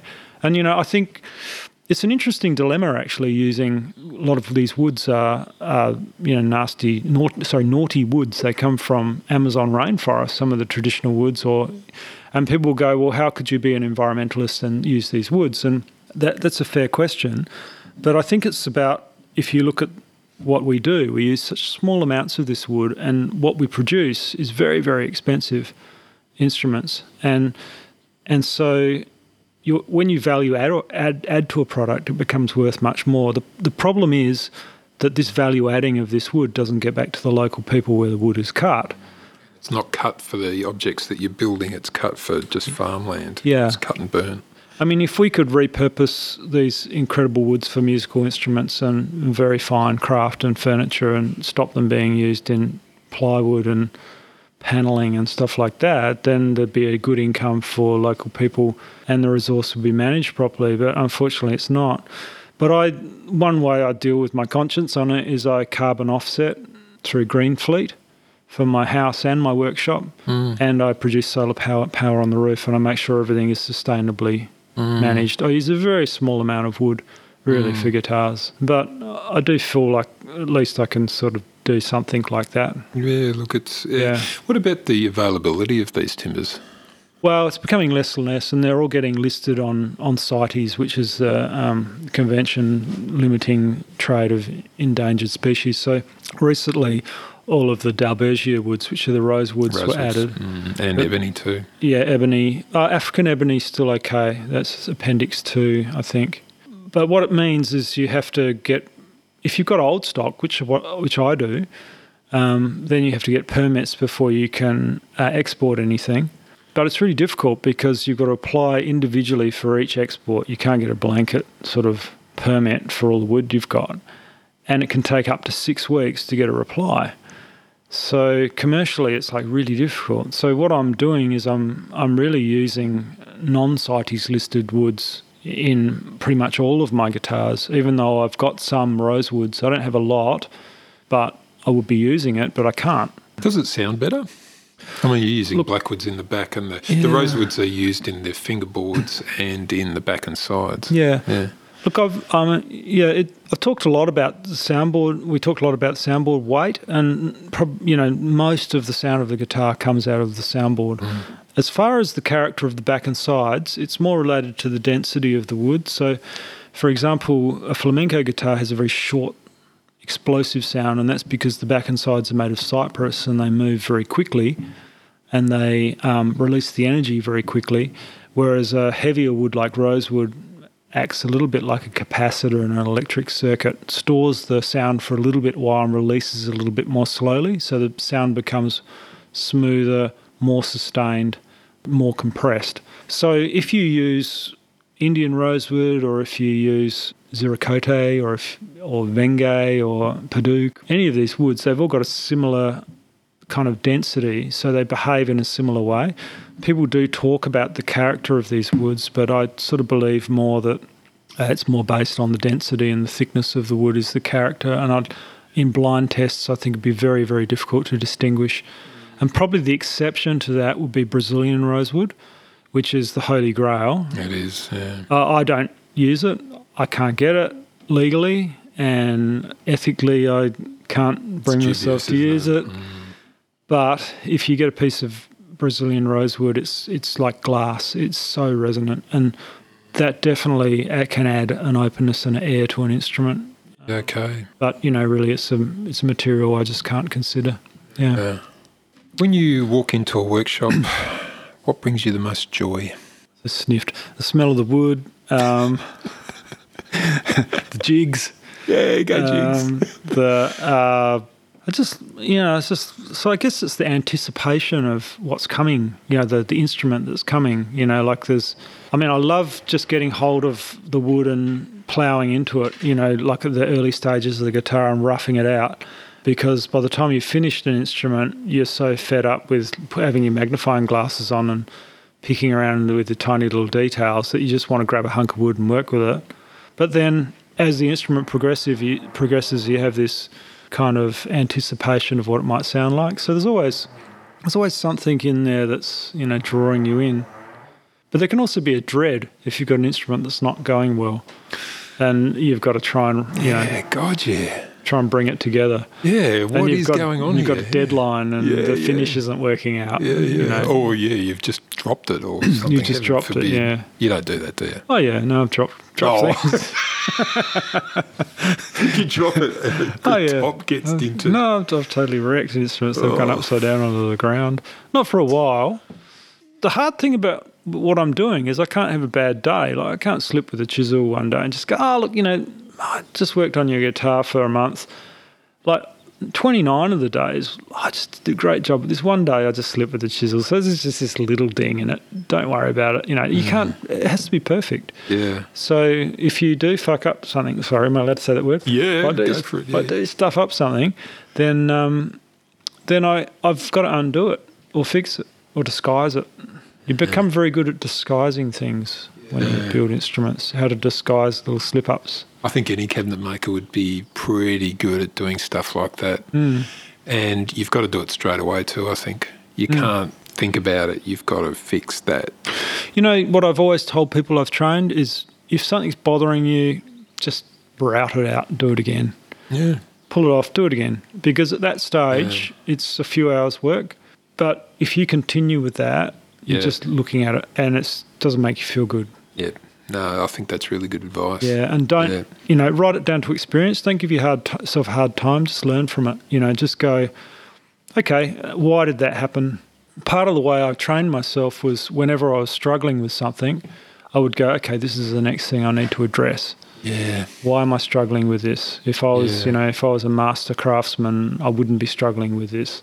So that that would be the thing I would next address. So it might be the way that I'm holding something, a clamp, or it might God, be that's my, an interesting way of looking at it. God might be that my my tools aren't sharp. Yeah. You know, so it actually um, you train yourself by your feedback for, of your work. you know, Yeah. of what's if happening. you're open and listening Yeah. to it, yeah. God, that's really interesting. Do you have a superpower outside of guitar making? Ah. Invisibility. I'm not too bad. I'm a, I'm a good surfer. That's really cool. Yeah, I can surf pretty well. Um, you know, like I'm I'm okay at a lot of things really. I'm um, but guitar building's the thing I'm I'm able to be really good at. You know, like I, I mean I I could be a reasonable I'm a reasonable guitar player, but I'm never going to be a professional guitar player. I'm a reasonable guitar player. I can make people dance. That's with the jigs. You, you make jigs on the guitar.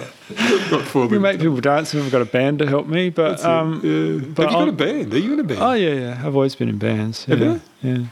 What sort of music do you play? Ah, um, I love surf music. You know, I, Yeah, I got into surf music really early, Dick and I. I was a band in a band in the '80s called the Luau, which is quite quite a good band. How I put myself through uni. Yeah, right, really. In various bands, and then I was in another band called GT Stringer, I which know GT did String. reasonably well. Yeah, yeah. And then I've got a band called Velvet Moth with the Capritas brothers, Nick and Dennis, and Gilly on drums, Gilly Atkinson on drums, and that's a great band. Uh, and then I've got another band called the Young and the Wrestlers, where we all get dressed up in wrestling outfits and play surf music. But don't tell any classical any classical guitar players. No. that, no, no. No classical guitar players. Uh, it's just a release for me. But uh, so yeah, super but superpowers. Yeah, guitar building is definitely the thing I'm best at. Yeah. Wow, that's really cool about Hmm. the bands too. I should have asked that right at the front. And surf music too. That goes, yeah, it goes so well. Who's your favourite performer of surf music? What's your favourite song, for instance? Or Oh, uh, wow, that's an interesting question. Oh, I love the Raybeats. They were a fantastic band. Danny, Danny, Danny, Danny. Can't remember his second name. He was the guitar player. He also uh, now plays in the Los Straitjackets. not who- Danny Gatton. no, not Danny Gatton. Um, look it up on Google. Yeah. Uh, the Raybeats had an album called "It's Only a Movie" back in the eighties. It's a fantastic album. Check that out on Spotify if it's Yeah, on there. yeah. Um, so yeah, that would be th- those guys would be sort of amongst my favourites. But current bands now, I'd say Los Straitjackets are one of the best bands. I mean, Dick Dale was great. Not really into that kind of like superhero twangy stuff. There's another band called Tremolo Beer Gut. They're fantastic. They're I Uh-huh. think they're Swedish. Um, there's another band called the Messer Chups. They're really cool. They're still going. So, oh, and then there's who's the guy that played the slide guitar? Um, Uh, Australian or No, he did a song called Highway Patrol. I don't know. Look up, do a Google search, everyone. Uh, Highway Patrol. Gotta get off phone now. It's a fantastic. It's fantastic. He plays a sort of a, a t- I think it's like a Telecaster, but it's like got a slide guitar hanging off it. Oh, like a lap steel. Yeah. Do you know one of the things I wanted to do as the outro to all of these Yeah. was do different versions of Misirlou? Oh, okay. I could not find a royalty free version. I know they're out there, but I can't. It's so hard to verify that this is a royalty because Misirlou goes way back Yeah. to his Armenian, Dick Dale's Armenian heritage. And Yeah. uh, there's so many different versions. Yeah. There you go. Anyway, that's what I had in my head. When the apocalypse comes, Mm-hmm. has it come already? No, it hasn't. Will you have any useful skills? Sure, I can fix anything pretty much. I keep bees, Hey, so I make good. honey. I make wine. Yeah. I can roast coffee, so I can trade. I think honey, honey is the ultimate trade. It's like a bucket of sunshine, and you know, like so they would be the best skills I'd have. I think I reckon you'd be pretty good as a plumber too. Even I could now. probably do a bit of plumbing, but you know, I'm getting a bit old for it now. If I bend over to get down a trench, I can't stand up again properly. Oh, right. Um, yeah. How useful is music to our society these days? Wow. Hard to imagine a society without music. I mean, everyone listens to, to it all the time. I mean, everyone I know, and, and so many people make music. I think one of the problems, though, is, is that it's so available. It's a problem, it's a mm. blessing and a curse. You know, like when I think about how special certain albums were to me when I when I grew up, you know, how iconic those albums were and how you treasured them and then but then how easy it is to come across music now, how cheap it's become. So you know, if you're on, if you can get everything for free on on Spotify or virtually free, do you value it as much? Is it as important? Is it as important for the artist? So I think it's incredibly important, but I don't think society recognises it. I don't think they mm. appreciate it for its as how important it is, and I don't think they respect their musicians enough. I mean, you know, mm. why why are all these musicians sort of out of work and not getting getting support? You know, for all the lost gigs at the moment. I saw something, some post on might have been Facebook about how musicians were the first ones to come out and do live aid gigs and support bushfires and so forth, and yet they're the last ones to get support in the government package for this uh, for this virus and, and loss of income. So you know, hard to tell people how to got to go and see gigs, got to play, buy their music. The way the way musicians are making money mostly now is gigs and merchandise. They don't mm. make money off their recordings anymore. Mm. People want it for free. Mm. That's kind of sad. That I think it's incredibly. That's my answer. It's incredibly important, but people don't realise it. Mm. It's fundamental. All the societies that have existed where music is verboten have failed. Hmm. And there have been societies like Christian sects and what have you, where music and dancing is hmm. not to be done. You know, I suppose the Mennonites are still hanging around and the Amish are still hanging around, but really, honestly, best decision you ever made? to become a guitar builder, I think, and follow my follow my dream rather than just be a plumber. Wasn't a popular decision with my parents at the time. I can fully appreciate that. Um, you know, I had a solid trade, um, and I just wanted to go off and dabble in my shed, doing something that was. I mean, it's really hard. People don't. People don't sort of. It's easy now for people to go, "Oh, wow, you've done really well," and you know, but you know, you'd you'd have to overcome that if you're following your dream. And maybe you don't do well, uh, but it's still worthwhile to follow your dream. You know, do what you want to do if you can. I mean, obviously, some people can't. They're, you know, they they have to work in. There's a set of ingredients. It's Yeah. easier when you're young. It is much Uh, easier when you're young or very old Yeah, and indeed. established. Yeah, yeah. I mean, you have to.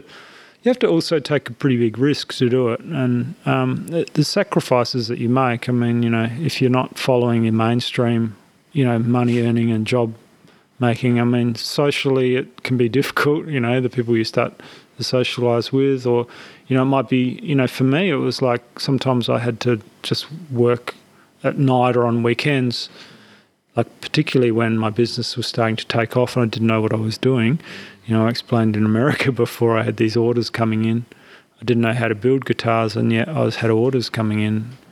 At that time, it was really hard because, you know, I, I could have been in the age where I was sort of enjoying, you know, life with friends, starting a family, doing all that sort of stuff. But really, I was consumed with my guitar building, Mm. and that there's a price to be There's paid for that. Yeah. Yeah. Yeah. Yeah, yeah. I was doing what I wanted to do. Yeah. I, no, no one forced me. Yeah. You're making choices. Yeah, but Which you is know, good. but in the end, I think it was a really good choice. I mean, I, I feel like I've done something worthwhile, and I've Yeah. and I've I've made an impression. You know, made a mark. Yeah. And- yeah. Yeah. Yeah. And Yeah. created. Yeah, yeah. It's really rewarding. I mean, that's the Yeah, that's why people should should do those. Follow your dreams. Mm. Yeah. Have you ever made a bad decision? I made plenty of bad decisions, uh, but you know on what level? Like, I mean, I've stuck chisels in my fingers and I've um, had failed relationships. You know, they're two different two different things. But have I have I made any really bad decisions?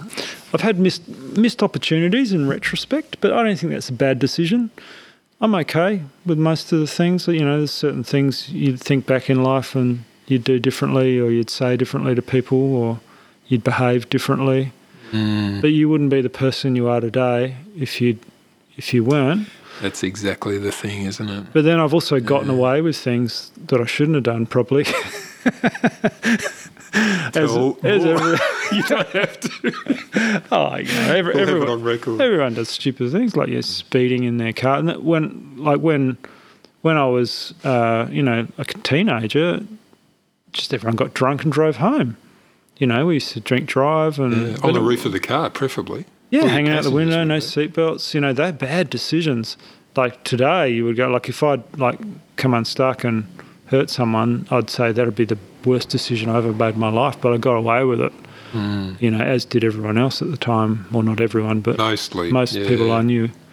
So you know, that's it's a hard that's a hard question. But I haven't. There, there wouldn't be anything I'd sort of single out and go Yeah. I always see it as like there's always shades of grey, and bad decisions at Yeah. the time have good outcomes. Good decisions at the time may have bad outcomes, and you can't really tell until down the track. And even then, there's this a sort of a Hmm. I look at it a waveform. You know, good, bad. It's always shades of grey.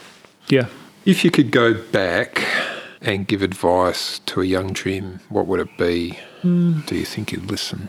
Be yeah, it's it's a difficult one because you know what I would tell myself I wouldn't understand because I hadn't been through my the experiences. That's exactly right. So You have uh, to really explain it. So you know you have to go through the experiences. I'd probably you know I'd, one thing I do regret I suppose is is you know just taking it a bit too seriously. I mean I was 15 years old and I went straight into the building trade, and then you know worked re- got worked really hard. And then I went straight from there to uni and worked really hard. Yeah. And then I went, you know, started a business, worked really hard. Yeah. And you know, meanwhile, a lot of my friends, you know, were going to Cactus and going surfing and going working in the snow up at Falls Creek, and you know, maybe I'd go back to my fifteen-year-old self and I'd say, hey, take a couple of years off. You know, like just enjoy yourself for a couple of years. Yeah. You know, and uh, maybe don't take it all so seriously. You I know, think the I think for me too, I think definitely don't take it so seriously. I think it's a really good piece of advice. I don't know if taking working hard isn't the issue. It's just the way you yeah. perceive that work. I was really, I still am, but I was really critical, self critical, and self analytical. And I think, you know, I gave much more of a sort of toss about it than anyone else did, you know. And I think, uh, you know, it's nice when you see people that are kind of a bit more free and open and not so self critical. I think it's a good thing. I think I, I could tell myself to just ease up a bit. because really, in the end, when I've, you know, the things when I, you know, selling guitars for me is never, it's never something I've really angsted over. It just happens. And if I could, if I could have applied that to sort of other areas of my life, like I've never really worried about making money or how much money I've got because I've got enough coming in that it's been okay. I think, you know, if you could apply that same philosophy and be a bit more carefree about other areas of your life, that that would be the ideal way to be. I think, yeah, I would have enjoyed some things in retrospect more than I did. Some Yeah, take a bit some of periods of my life. Yeah. Yeah, contemplate or something. But I think I think you know in life you're where you get from where you've been is what's important. Like if you start off and you've had like amazing family life and amazing parents and you've had money to start a business and physically beautiful and all these things come together, of course, you know, it's going to, you know, if you achieve something, it's going to be great, but it's not as impressive as if you come up from somewhere, you know, with no money and no skills and and you and you do something, you know, you have to work very hard. And The overcoming. I think when you judge what you've done in life, look where you started and say, you know, how or, or where you were last year if you're just judging your last year and just go, am I better this year than I was last year? And that's what's important, you know. Yeah. Hmm. It's been a fantastic conversation. I really appreciate your time. Yeah, cool. I love to talk. so I don't I'm in the shed by myself all the time. Well, thanks for being really open, and I appreciate it. Yeah, cool. Thanks. Can people get in touch with you? Yeah, yeah. Um, I've got a website. It's really super basic because I just don't really want anyone to find it unless they're looking for me. Like a one page website. It's redgateguitars.com or redgateguitars.com.au. They'll both work. It's got my email address on it. Or come to a gig. Come see Velvet Moth. That's it, Velvet Moth. When are you playing next? You're probably not for six well, months. we've had like between the bands I play in, I think there's been about 12 gigs cancelled. So there's no gigs at all. No. So who knows? Will there ever be live music again? I'd be willing to bet that there will be. In fact, I think people will be pouring out to it, and uh, we wait and see. But let's hope Yeah. rock and roll. but no, Get out to a live gig. yeah, rock and roll if that's what rocks your boat, and otherwise, if you're really into classical music, Yeah. yeah. do that too. Thanks, Jim. Thank you. Thanks, Adrian.